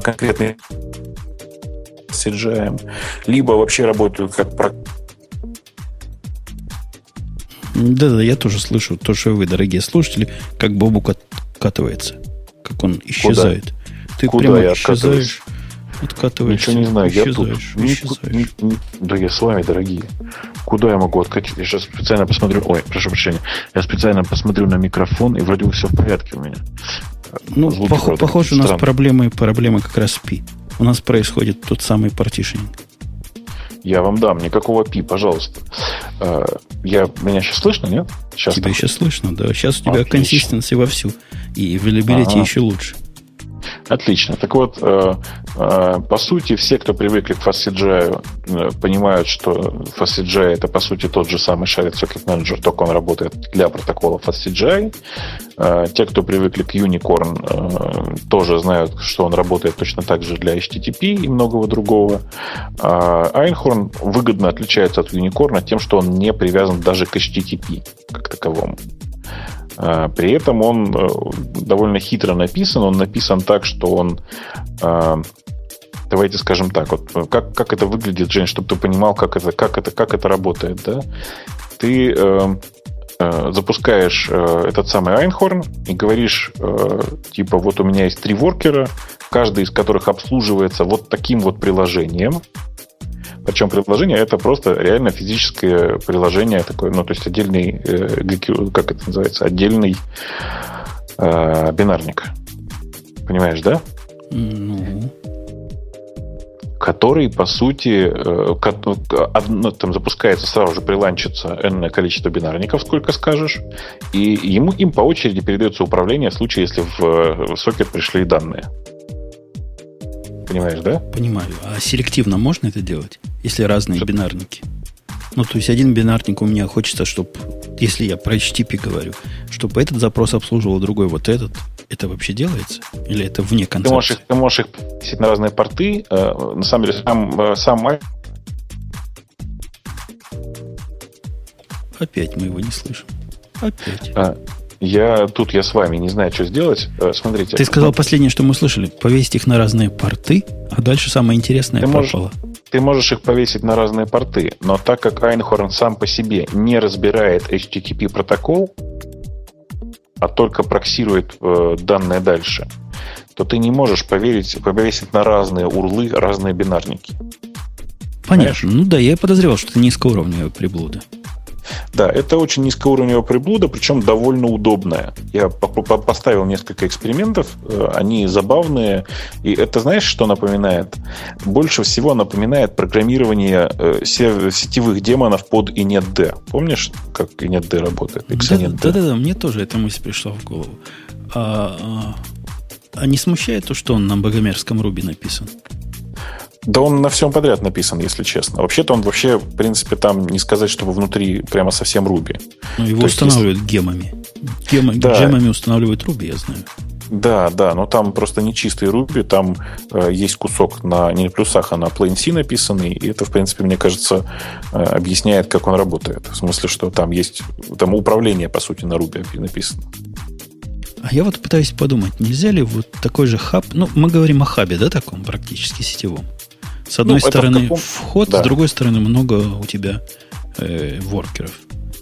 Наверное, если напрячься какой-то каким-то каким-то командлайнером, это можно сделать. NC, там кучу замутить, еще чего-то.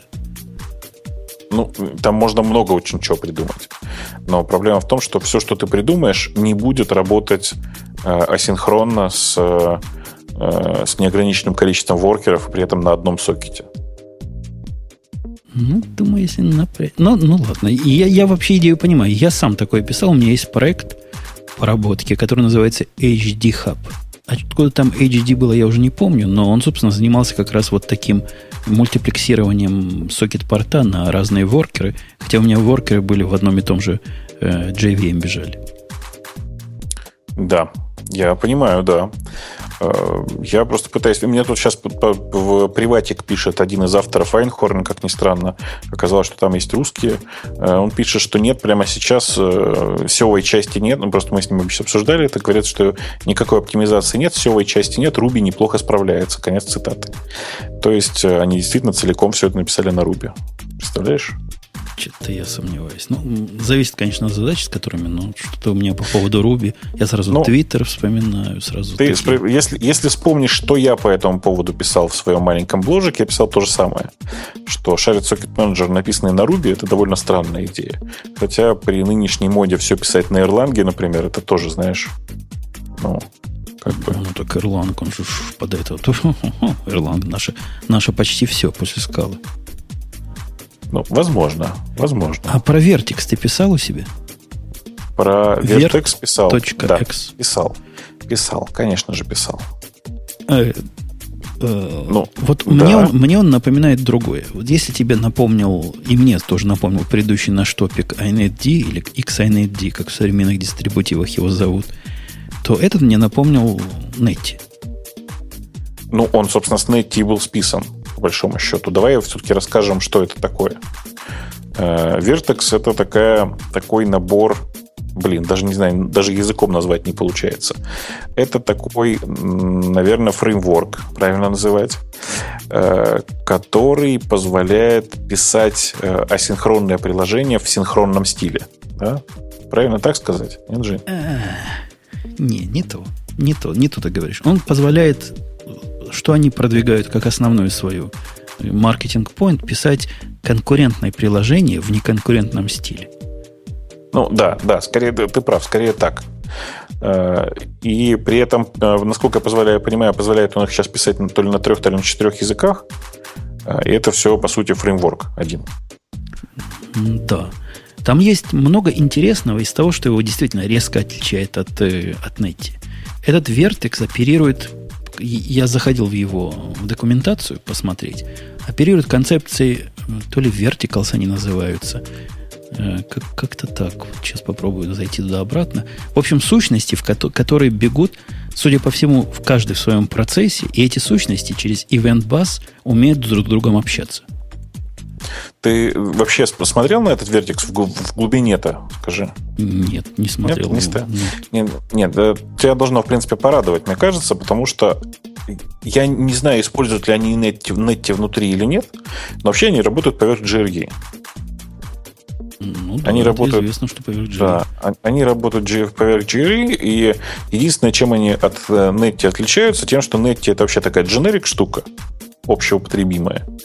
А при этом Vertex оптимизирован в первую очередь для работы по HTTP как протоколу. У него первичен HTTP, у них э, из коробки поддержка веб-сокетов, у них... Да, у них, а, они по TCP могут, собственно, а ты пробовал, да? Я, я, я не видел, ну, чтобы тут он... сказано в документации, что они через себя могут пропускать HTTP, HTTPS, TCP, SSL, WebSocket, и все это на Event Bus, значит, на их отражается.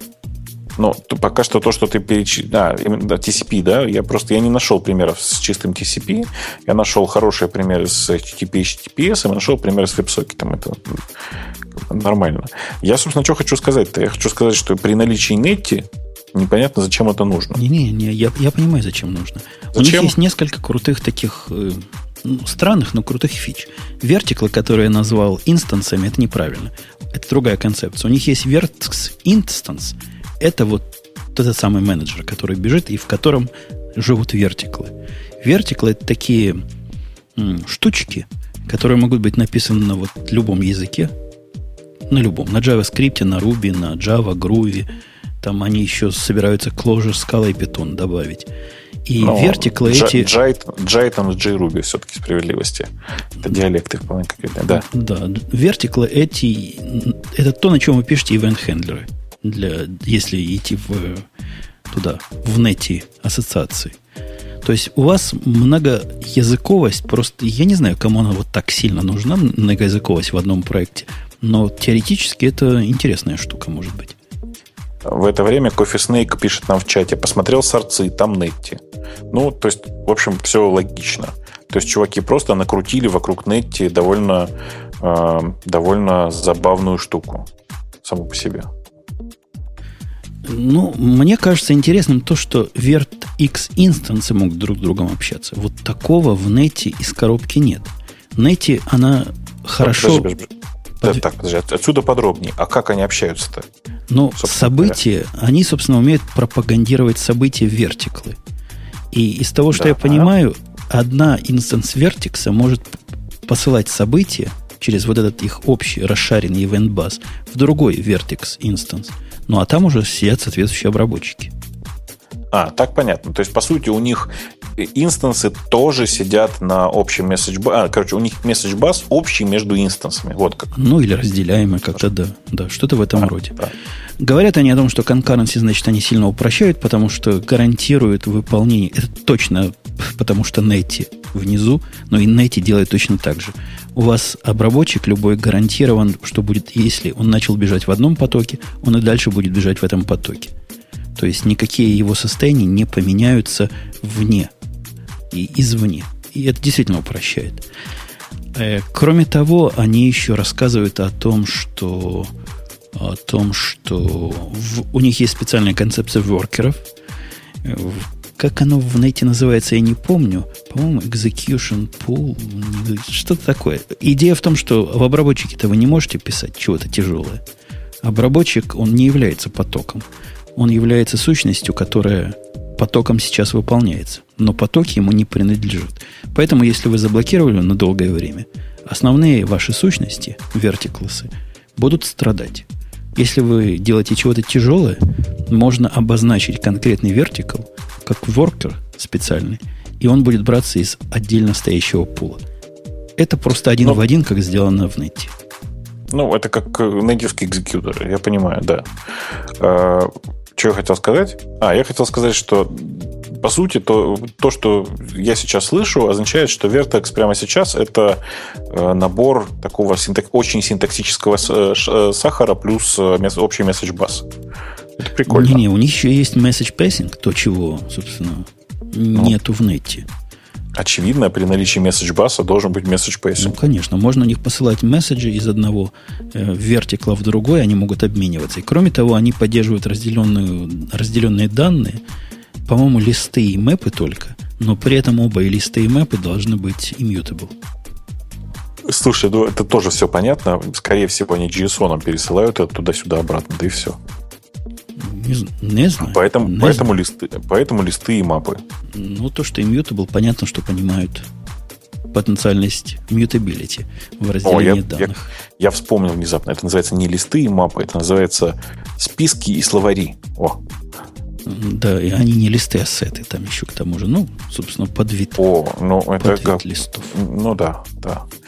Это уникальные списки называется. Сеты. Да, а. да. Ну, собственно, вот такая вот такая балалайка. Наверное, не интересно посмотреть, хотя, ну, наверное, интересно. Я ее добавил в свои личные закладки на, на потом. Может, еще вернусь в каком-нибудь проекте вдруг возникнет такая необходимость. Хотя вот так Но... сходу, я не знаю, как ты, я пока не очень вижу, куда бы я ее прикрутил. У меня есть публичный сайт теперь для закладок, как ты понимаешь, поэтому э, мне, у меня нет такой проблемы, у меня теперь все в закладках. Я сейчас еще э, допишу, допишу для своего скриптика для создания блога специальную командочку, а покажи мне, что у меня вот по этому ключевому слову, и тогда я смогу отгружать тебе RSS, если ты понимаешь, о чем я. Я понимаю, и жду это уже в нетерпении годы. Скоро будет юбилей. Это хорошо, это 5. Так, я пытаюсь обратно вернуться на гиковские темы. Как-то у меня интерфейсик закрылся, вот сейчас я его переоткрываю. И вижу что? Что я вижу, Бобок? Видишь ли ты то, что вижу я? Ты про позорище? Ну, ты, ты про скалу намекаешь или нет? Я не знаю. У меня, у тебя там много тем про позорище. Выбери одну. Ну, да, давайте поговорим про скалу. Потому что как в этом выпуске без моего любимого языка, без моего фаворита, без самого сложного языка программирования, современности, который прекрасен своей сложностью. Воистину ну, прекрасен. Некоторые бывают ужасны своей сложностью, а этот прекрасен. Статья гордо называется «Скала принятие скалы, значит, окружающим миром растет в геометрической чудовищной прогрессии. По-моему, ты это позором назвал. Ну, конечно. Ты, конечно. ты умеешь не только относительно, но и абсолютность читать. Ну, я просто считаю, что это стыд и позор, куда катится человечество. Вместо того, чтобы писать на православной Java, люди пытаются выскочить за э, пределы своего понимания и писать на э, языке для избранных на скале. Ты понимаешь? Вот я вот уверен, что сейчас там, смотри, там э, сейчас целых три сотых процента э, работ, э, работ, работ предлагается, да, предлагается на скале. Знаешь, причем это очень мне напоминает тут свежую историю. Кто-то у меня из, из э, там, знакомых стартапов, которые э, ведут Твиттер, написал, ура, мы удвоили количество наших клиентов. Я говорю, что пришел второй клиент. Э, так вот, тут просто примерно та же самая история, мне кажется. Бурный, сверхбурный рост. Э, где это? Сейчас я вот смотрю. Смотрите, это очень интересно, да. Э, январь 9 года почти 0, там почти 0,0, то есть вообще почти спроса нет. Э, январь 10 года 1 сотая процента. Январь 11 года 1 сотая процента. Январь 12, а что у нас уже был январь 2012 года? Да, сейчас уже июнь 2012 года. А, вот, смотри, январь 2012 года аж 0,3%. То есть выросло в три раза, представляешь, за год. Ну, это одна сторона медали. А те, кто на этот график смотрит вдумчиво, вот как я, говорят о том, что вот этот рост, даже вот этот рост в этих смешных процентах, он и этот рост не обеспечивается специалистами. Слушай, ну так это же что, это же все очевидно. Просто на скале писать-то никто не может пока. Все хотят, чтобы все писали на скале, но пока никто не может. Ну, есть некоторые, некоторые пишут. Или, во всяком случае, пытались писать. То есть бывают такие, такие бывают, бывают такие энтузиасты. Да не, я, я на самом деле верю, что такое бывает, но для того, чтобы сейчас э, искать программиста на скале, как мне сейчас кажется, нужно стартовать новый проект, который пишется на скале. Мне То даже есть... не очень понятно, где их искать.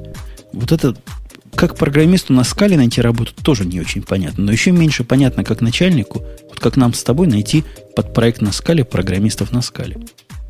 Да мне это легко. Я сейчас в Твиттере напишу, знаешь, набежит. Два. Ну, нет. Я бы сказал, оба программиста на скале придут. Все два московских программиста на скале придут. Да, ну, их раньше было трое, но потом один уехал в Питер. Обидно. И остальная статистика, которой гордится эта Scala Adaption, растет нечеловечески. Э, активность на Stack Overflow по скале там зашкалила за полпроцента. На 0,52% в пике было. Но мне кажется, что активность по Stack Overflow говорит не э, о реальном использовании, а о количестве вопросов вокруг языка. А так как ты совершенно правильно заметил, это один из самых сложно изучаемых языков в мире, то удивительно, что весь Stack Overflow не завален вопросами по поводу скалы. Причем там вопросы должны быть из серии «Как на скале сложить 2 и 2?» Нет, это как раз просто. До этого места скалу все проходят. Там даже есть специальная книжка быстрого входа в скалу – там этот вопрос хорошо освещается. Количество open source проектов, смотри, видишь там падение, вырос до 0.4, а потом упал. Это когда я UKeeper перевез обратно на Java. Наверняка. Я вот уверен, наверняка. Но ты знаешь, судя по графику роста, я тебе хочу сказать, что тренд, тренд в общем, у open проектов тоже положительный, никакой головы плеч пока нет. И все пока потихонечку растет вверх. Так что я думаю, что еще расти будет. И главное, есть куда расти. График напоминает чем-то мне рост, э, стремительный рост популярности Linux на десктопах. Ну да, ты знаешь, что я, мне, глядя на эти графики, вспоминается, что главное продать на верхушке. У, кого, у каждого, видимо, свое. Но вообще действительно похоже на рост популярности любого гиковского продукта, э, потому что когда речь идет о долях процента, там может происходить любой спазматический всплеск просто за счет там, любого действия потребителей. Да, тут все может быть проще. Из-за того, что нет, я, я серьезно, без всяких, это как называется, чувство собственного ЧС, О, ЧС, что? ЧС, это на, на, на Лукоморье называется. Вот если мы с Бобуком напишем по популярному проекту на скале, я вам зуб даю. Эта кривая отразит этот самый рост. Э, Куту очень правильно у нас пишет в чате, наш дорогой и незабываемый пишет. Но потом, как-то, видимо, по поводу моей реплики насчет проектов на скале, но потом одному прострелили колено, если вы понимаете, о чем я. Ну, а в это время, в это время, пока скала так не бывало растет, мы над ней, кстати, не, я над ней не издеваюсь. Бобу, конечно, издевается. У них там все пишут на богомерзкой Жень, Жень, там, да? Жень, Жень, Жень, да, давай мы на пару шагов назад э, сделаем, и ты скажешь лопата. Лопата. Вот. Она многократно там подразумевалась, просто, да. А то некоторые просто всерьез восприняли твое предложение, предположение о том, что если ты напишешь что-то на скале, то количество разработок на скале возрастет многократно. Ну, это, это оставляем на их на их понимании. Адерский, который Мартин, который не, не Цицерон, но читать его вполне можно. Его слушать трудно, а вот читать можно. Он дал интервью... Э, кому он дал интервью? Кому-то дал интервью The Age Open. Кто такой The Age? Не знаю. Какое-то, видимо, известное издание, раз самого Адерского к себе пригласили. Он дал довольно любопытное интервью, в котором мало чего нового сказал, но пару, пару интересных моментов есть. Ты интервью читал или писал? Нет, зачитывай. Его спрашивали. Вот говорят, знаешь, типичный вопрос, когда к скале пристают, особенно всякие функциональщики, начинают ее стыдить. Стыдят к тому, что как же так, вот у нас есть Хаски или у нас есть Ирландка, а тут скала какой-то какой-то двуголовый паразит. Объектно ориентированный, функциональный. Как это? Как это? Что это? Адерский, а... Адерский не стесняется в ответ на это. Он говорит, да, так и задумывалась. И если есть чистые языки, то пишите на них. А мы грязный язык. У нас невозможно. Вот мы даже не F-Sharp, в котором как бы есть экивоки. Ну, это он говорит, я про F-Sharp ничего не знаю. В сторону объектно ориентированного, но в то же время приветствуется чисто функциональный, вообще без использования объектов. У нас так нельзя. У нас так и не задумывалось ну, я даже не знаю, что сказать. На самом деле, в функциональных языках дофига объектных моделей. Это никак не связано. А мне вспоминается а, тот пост, который я тоже когда-то в бложике размещал, о том, что вообще-то скала это такой специальный язык программирования, который специально был написан, чтобы а, были сочетания и объектных, и функциональных подходов. За это его гнобят и, и поклонники объектных, и поклонники функциональных подходов. Все хорошо. Мне кажется, скала это, знаешь, язык для кого? Для тех, кто попытался писать на функциональной Java. Есть много подходов, как писать функционально на Java, и есть целые фреймворки для этого. Ну, из всех известной, наверное, части Гуавы, которые про это.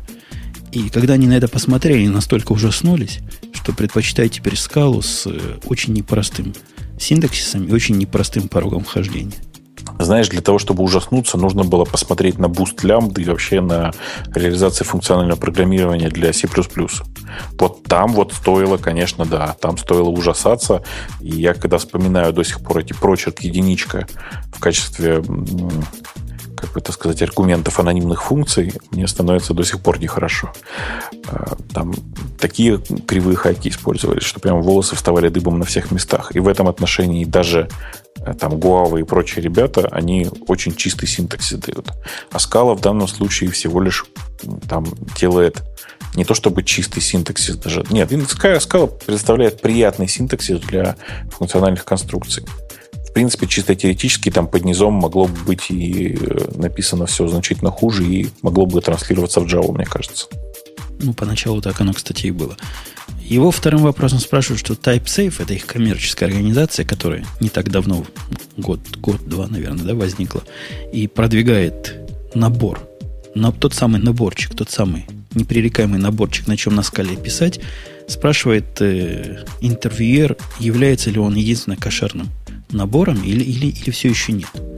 Это хороший вопрос, потому что TypeSafe это действительно, иногда он сразу заходит от их способа установки, от их способа дистрибуции. И мне часто хочется просто скалу поставить отдельно, просто Play 2 поставить отдельно. Ни в коем случае не ставить SBT, потому что от него мертвые встают из могил. И отвечает на это Мартин, что нет. Никто вас не заставляет. У нас открыто для всех проект open source. И то, что мы кого-то принимаем в наш альянс – является ну, таким почетом и уважухой. Вот Akka в Альянсе, Play 2 в Альянсе. То есть правильные вещи в Альянсе, но вовсе вам никто не запретит писать, допустим, с, финаг, с Finagle ом. Finagle, помнишь, мы обсуждали твиттеров? Да-да-да. да-да-да. Хотя, хотя, хотя он не в нашей области интересов. Скажи, пожалуйста, а это немножко вопрос в другую сторону. А, э, собственно, быстрый компилятор Тоскаловский допинали? Ну, тот, который в памяти висит. Ну, он работает. Его просто не все ID поддерживают как надо. Но, в принципе, он работает. Я помню, ребята из, э, из JetBrains жаловались, что он для них не очень работает. Да он ни для кого не очень работает. Он же банально падает местами. Ну, он улучшается со временем. Я, я понял. Даже не знаю. У меня, у меня для больших проектов таких больших проектов, на которых скала бы начинала падать с компилятором, который подгружен, и с которым вот так общаешься для скорости, я пока с таким не сталкивался. Но у меня проектов не было на скале больше 3000 строк. Ну, 3000 строк это уже большой проект, Женя. Ну, такой средненький. Средненький. 3000 строк на скале, это я вам скажу, это да, это не 3000 строк на Java. Хорошо, подколол, молодец. А, Что-то я хотел... А, давай, давай закончим уже, собственно, с, этой статьей. Там много еще? Интересно. Ну, интересно, его пинает совершенно правильно то, что разработчики, пришедшие из Java, привыкли к бинарной совместимости. Бинарная совместимость э, снизу вверх, не сверху вниз. То есть программа снизу, на Java, а, на да. Java 7 не будет бежать на JRE 1.5, например. Но наоборот будет работать. В скале, как ты знаешь, не так. В скале переход с версии на версию требуют перекомпиляции библиотек. Если у тебя есть бинарная дистрибуция, ты с ней можешь сосать лапу, если она не подходит под твою версию скалы. Что ужасно.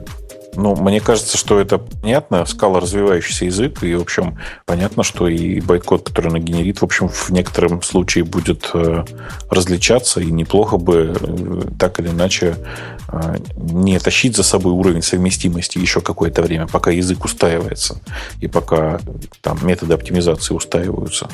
А так вот динамично развиваться. То есть, это, мне кажется, что это у Одерски принципиальное решение было. Он, у него хороший взгляд на это на это все, на эту проблему. Во-первых, он ее не считает особой проблемой пока. Но. И один из его подходов, который мне кажется смехотворным, что нужно развивать build chain, чтобы можно было под нужную конкретную версию Scala ы перекомпилировать все на свете сразу под себя. Легко одним движением пальца, и чтобы оно само ругалось, если версии несовместимы. Ну, ладно, можно с этим спорить, можно соглашаться. С чем, по-моему, спорить трудно, с тем, что он говорит, надо увеличить цикл выпуска мажорных вот этих калечащих релизов, удлинить его. И не так, как они делают это сейчас раз в год, а хотя бы пару лет дать народу привыкнуть к одной версии перед тем, как ломать ее бинарную совместимость. Ну и третий способ, пока, пока, пока ты не сказал свое, свое, ага. свое фу, это вычленять части, которые стабилизировались, и обеспечивать только для этих частей, стабилизированных частей библиотек, бинарную совместимость от мажорной к версии к другой мажорной версии.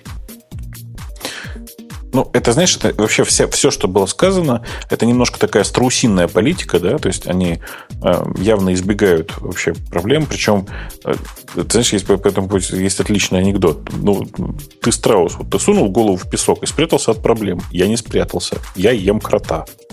Так вот, э, у меня такое ощущение, что чувак что-то не договаривает, что он ест крота где-то там. В смысле, что у меня такое ощущение, что он вот это все сказал, и это он, в принципе, э, он это сказал раньше, но повторил за мной, потому что я это озвучил в радиоте раньше. У них, у них есть еще одно, знаешь, такой для любителей теории заговоров, есть тут еще момент. Как-то он неявно прозвучал, но Мартин говорит следующее. Это на, на самом деле, говорит, не проблема, потому что все наши платные подписчики TypeSafe получает бэкпорты, бэкпортс, фиксы, то есть починки к своим версиям, которые мы из высоких берем и к ним туда перетаскиваем. Может, такая бизнес-модель? Специально ломать совместимость, если хочешь не ломать, но починки иметь, будь добро, я, плати. Я, понимаешь, я, собственно, это и начал говорить. Что мне кажется, что они не спрятали голову в песок, а там едят крота. В смысле, таким образом зарабатывают деньги. Понимаешь? Ну, вполне понятная, хотя я бы не сказал, что очень уж достойная бизнес-модель, но тем не менее. Да нет, ну это шутка же, Жень, да ты что? Ну, у него, конечно, нос хитрый, он, наверняка он там не Одерский, а Одерскин какой-нибудь. Одерс, Одерскирсон. Ну, Одерскин тоже ничего. Тоже ничего. Тоже ничего. Ну да. Его еще спрашивают, как он относится к тому, что Java, значит, развивается. Он так хитрый такой, явно он из, из Одессы, этот одерский. Говорит, да, то, что JVM развивается, нас сильно радует. Но с другой стороны, наша скала 2.9, вот текущая current версия, бежит на Java 1.5. Ну, это как-то как с предыдущей части его предложения немножко расходится. Подожди, подожди, подожди. подожди. Развивается JVM, а, они, а он по-прежнему живет на 1.5? Конечно. Конечно. Для того, чтобы скала 2.9 бежала, тебе минимум 1.5 надо. То есть того, чего в 1.6 есть, они совершенно очевидно не используют. А, а что, вот просто сейчас вот я, а что могли бы использовать они из э, шестого GVM в скале? Такого? Я, я не помню мажорных разниц между пятым и шестым, но наверняка были. Но уж между шестым и седьмым там много чего поменялось. Ну, а что бы они могли использовать? Я тоже все равно не приходит в голову. Что там такое появилось нового в GVM, что не нужно, что можно было бы притащить в язык, и это было бы полезно. Ну, это не совсем в язык, это мы говорим про реализацию языка. После, в, но, например, да, в, седьмом, но... в седьмом JVM появилась куча всяких интересностей с garbage коллектором, которые они точно могли бы использовать. Там разные garbage коллекторы, которые гарантируют тебе memory, memory а. consumption. В общем, всякое разное интересное там есть. Есть, есть чего поиспользовать. Ну, не говоря о том, что обработка эксепшенов немножко в седьмом поменялась и упростилась. Возможно, это тоже могло бы им поменять кое-что и упростить кое-что. Мне трудно с точки зрения JVM судить, как они именно его используют, но я чувствую, чувствую, чувствую, что он иронически про это про все высказывается. Говорит версия 2.10, вот которая выйдет, вот она, наверное, бросит 1.5 и будет с 1.6 совместима. Да, не очень я в это верю, потому что люди, которые сидят давно на 1.5, у них вообще никакого стимула передвигаться дальше нет. Если они до э, сих пор сидят на 1.5, то да. да, да. Еще спрашивают его, видимо, не любители питона, говорят, как вот в питон тоже в третью версию шагнул, а будете ли вы увеличивать мажорные версии? Подожди, у кого питон? Ничего не понял. А, вот ты про что. Все. Будете ли вы изменять э, язык настолько, чтобы пришлось изменить мажорную версию? Да? Ну да, ну да. Говорят, как питон. Вот в питоне то, что хотели добавить, а питон говорил, не-не, в третьей версии. Это все туда. Туда, все туда. Все в сад. Адерский говорит, у нас пока нет такой проблемы, хотя он вполне может, может видеть, что какие-то мажорные изменения языка будут, тогда он будет полностью поломает всю совместимость, и будет практически другой язык, но пока такого на горизонте, расслабьтесь, пока такого на горизонте не наблюдается. Ну, это что, это, наверное, правильно? В смысле, что правильно, что они не пытаются э, там радикально изменить сейчас язык, видимо, их в языке все устраивает. Логика так, такая, видимо. Ну, конечно. Мне кажется, что за всей этой движухой э, скалы стоит исключительно фан в процессе. Я, мне, мне видится недоразумением то, что э, это вообще реализуется как коммерческий продукт. Пытается. Это такой чистого вида фан, процесс ради процесса, у которого оказался по какому-то недоразумению и, по счастью, вполне адекватный результат. Да не, мне кажется, что мне кажется, что это все вполне действительно э, результат коммерческой деятельности Одерских и прочих ребят, в том смысле, что э, они, может быть, и недовольны чем-то в языке, может быть, и хотели бы что-то поменять. Но с коммерческой точки зрения, ты понимаешь, это не всегда возможно. И последний вопрос, который, ну, один из последних, ну, последний для нас. Его спросили, какие другие языки он считает. Посмотрит, скажет, опаньки, вот это да, вот это оно. Да, я догадаюсь. Кроме Хаскеля? Кроме скалы. Это, кроме скалы, первый язык, который он тут перечислил, это F-Sharp. Который для него это опаньки. Потом он, значит, сильно Хаскель. Сильно прямо Хаскель. Уважает. Ну, И да. Clojure ага. тоже считает cool language. Cool. Но он на таком уровне, как и Java. Типа Clojure cool language и Java cool language. Вот такие два cool language еще. А, ну, окей, да. В общем, всех он обгадил, а одна скала, как Д'Артаньян. Я, я чувствую, что все только Паскаль не любят. Все, остальные, все остальные языки, они у нас очень все хорошие. А Паскаль, он, видимо, такой плохой, он даже мух не ест. Совершенно бесполезная штука. На нее можно в школах учиться. Ну, разве что. Точно. Ну вот, да, вот такое интервью. Любопытно, почитать тоже советую. Почитайте. В нашем изложении детали утеряны но смысл донесен. Да. да, скажи, пожалуйста, а у нас темы пользователей сегодня есть? А, хороший вопрос. Я вот сейчас их специально открою. Специально я, открываю. Я их, я их не могу сейчас открыть, потому что я держу микрофон, я боюсь его уронить и не открывай. Я тебе расскажу, есть ли там что-нибудь. Оно пытается загрузиться настойчиво, дискус. Я видел, кстати, пока не загружается, как твоя попыточка в твоем бложике непереносимом, с названием непереносимым, ага. меняла на время одни комментарии на другие, а потом вернулась обратно на старые. Это что за позор? Да.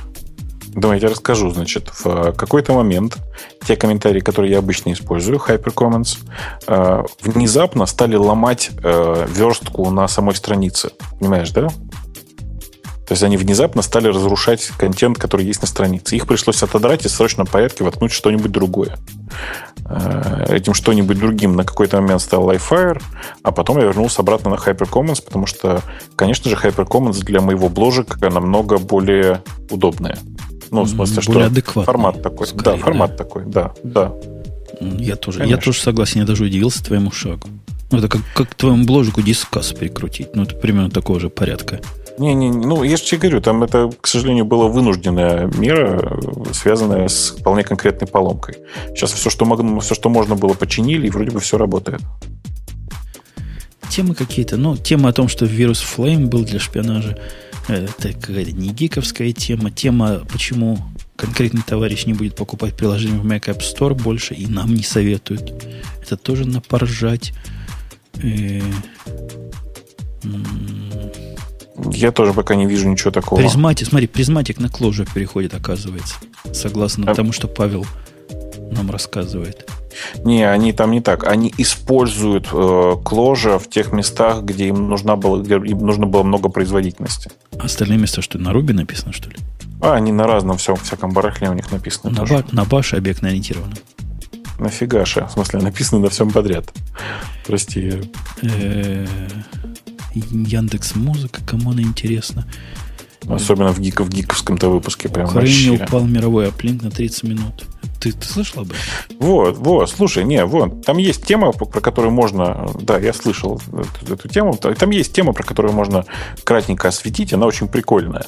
Э, ты же помнишь, да, как, с какой помпой Твиттер в свое время выкатывал, что у них э, при заходе на любую страницу сначала грузится такой, типа, развесистый HTML application, а потом в него через э, хэшбэк, ну, через решеточку восклицательный знак подгружаются всякие дополнительные те самые куски. Ну, такое. Э, с какой помпой, давай скажем так, Twitter анонсировал, что они теперь сами работают исключительно через клиентские API. Помнишь? Помню. Так вот, они тут на днях заявили, что все супер, теперь у них э, все работает по-прежнему через клиентские API, но первый запрос рендерится на сервере. Логика, смотри, какая. Раньше как это выглядело? Ты пишешь, типа там, twitter.com слэш бобук. Она тебя редиректит на twitter.com слэш решетка восклицательный знак бобук. А, при этом, естественно, загружается twitter.com, в который уже после загрузки twitter.com загружаются твиты бобука типа это медленно, непроизводительно и все такое. Поэтому сейчас мы сделаем по-другому. Мы типа при первом, мы, когда человек обращается на twitter.com slash загрузим ему напрямую весь этот замечательный, э, замечательный, замечательный текст. Не, погоди, Понимаешь, вся, да? вся, вся разница в том, что вместо того, чтобы асинхронно запросить по их API, да, через, как они делали до этого, они запрашивают тебя на серверной стороне, внутрях, и рендят тебе конечную страничку. Да, но просто это получается сильно быстрее, чем сделать 10 запросов со стороны браузера. Ну, собственно, это очевидно, не? Ну да, непонятно, почему это не сделали с самого начала. Понимаешь? А в чем, в чем вот этот, я просто, простите, дурака, который не в курсе, а в чем таинственный смысл этого диеза? Он что-то особое означает? Ну, э, ты вспомни, как работает, вообще, что он означает. Это, в принципе, довольно бесполезная с точки зрения HTTP протокола вещь, потому что вообще-то, э, ну, типа, запрос, это за HTTP запрос, это то, что до решетки. А решетка — это ID э, конкретного элемента на странице, на который нужно перемотать страницу, понимаешь, да? А, я понял. То есть логика, логика-то вот такая простая была. И это, в общем, довольно, довольно забавно само по себе. А, пишут, как же поисковый бот? Ну, чуваки, слушайте, дорогие оптимизаторы, ну неужели вы думаете, что нормальные программисты не придумали способ, как сделать так, чтобы здесь в поиске все работало? Короче, это все довольно, довольно забавно, как мне сейчас кажется. Мне кажется, мне кажется, нет, мне не кажется, я это вижу, дорогие слушатели, что вам надо лучше готовиться. Вы видели, как мы с Бобуком готовились к гиковскому выпуску? А вы тут полторы темы представили, да и то, на которых поговорить-то. Ну, ну, ну что это? Про Яндекс диски, любимые фишки. Ну что это такое? Ну, не, ну, ну пер, первая, первая суббота. Это совсем не трудно понять, если посмотреть на календарь. Конечно, конечно. Для этого достаточно всего лишь весь месяц просто ходить, э, э, заходить с утра на Яндекс, писать там бложек Бабука, переходить по первой ссылке, которая ведет на мой маленький бложек, и черпать оттуда свежие гиковские ссылки. Даже ну, я, по-моему, две вчерпал из тебя. Да нет, там все почти, что ты написал, кроме истории про Event почти, почти все было.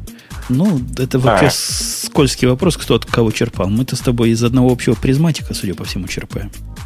Нет, я не только из Prismatic а, конечно. То что? Ну, я еще из, из Reader а, из своих RSS- feed ов черпаю. Ну, Но да, Prismatic меня... в последнее время привносит. Кстати, в нем добавилось подключение к GReader у недавно, вот ну, вчера буквально.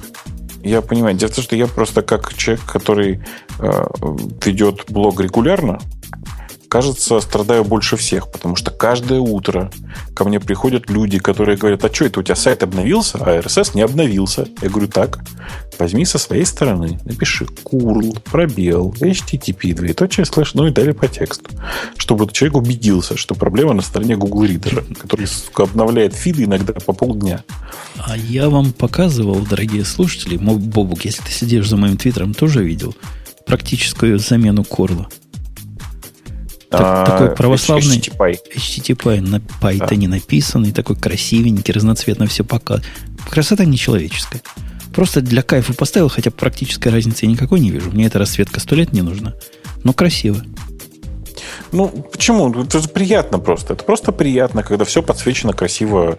Э, весь JSON красиво подсвечен, и хитера все красиво подсвечены. Да-да-да. Пишите, пишите HTTP, пробел head, потом URL даете, он вам такие header а показывает. Дай бог каждому такие показать. Curl минус IO такое не снилось. То есть данные те же самые, но красиво. Угу. Угу. Он вокруг curl а, по-моему, и написан, нет, curl овой библиотеки? Да, да, да, конечно, конечно. Он, по-моему, даже не вокруг curl овой библиотеки, по-моему, прямо вокруг бинарки curl а написан. Вот так вот сурово. Сурово по-башевски из себя запускает. Ну, это, это, это, в общем, не очень важно. Можно было и requests использовать, и там URL использовать питоновский. Это, в общем, не очень важно. Ссылочку можно. Если спрашивают меня, ссылочку можно, зайдите в мой твиттер, там будут вам все ссылочки. Да, а? блин, HTTP, HTTP IE, в смысле HTTP, как будто бы пирог на конце, в, ищется прекрасно на гитхабе. Находится с легкостью необычайной. Вообще, в последнее время, если вы слышите какое-то непонятное слово, и это про open source проект, то это на гитхабе. Правда же? Правда же. Ну, или у меня ну. в Твиттере. Или у Бобука в бложике. Да, и на этом можно честно поставить точку и сказать, что все, что не находится по гиковским темам в э, Твиттере у Путуна или в бложике Бабука, вообще, в принципе, не существует. Или не имеет, как минимум, права на существование. Точно. Лопата. Точно. Да. Все, на, на этой оптимистической ноте мы с вами решили распрощаться. И, или, или ты не решил? Может, я может, я... у тебя еще 15 тем там? Нет, ты знаешь, я настолько хочу спать, я же сегодня весь день на ногах, что я прямо вот рвусь вот прямо после шоу там в течение минуты высказать все, что я думаю по этому поводу и отрубиться спать. Да, а поэтому я пойду на поводу. Вы видите, я бы еще полчаса рассказывал про... Я вчера жене вечером попытался рассказать про кэп-теорему. Она говорит, иди в баню. Завтра у тебя будет радио, и рассказывай. Вот я вам все и рассказал. Ладно, придется мне теперь месяц ждать, Бобу. Как мы месяц будем терпеть на этих, на этих попсовых темах? Будем страдать? Ну, я думаю, что мы будем, да, уголок гика устраивать. Гнобить, гнобить, да, гнобить загончик, Марусю. Загончик да. гика. И туда будем Марусю да. запускать и закрывать за ней двери. Да, вот это, кстати, да. Припирать дверь и начинать через дверь читать ей нудным голосом.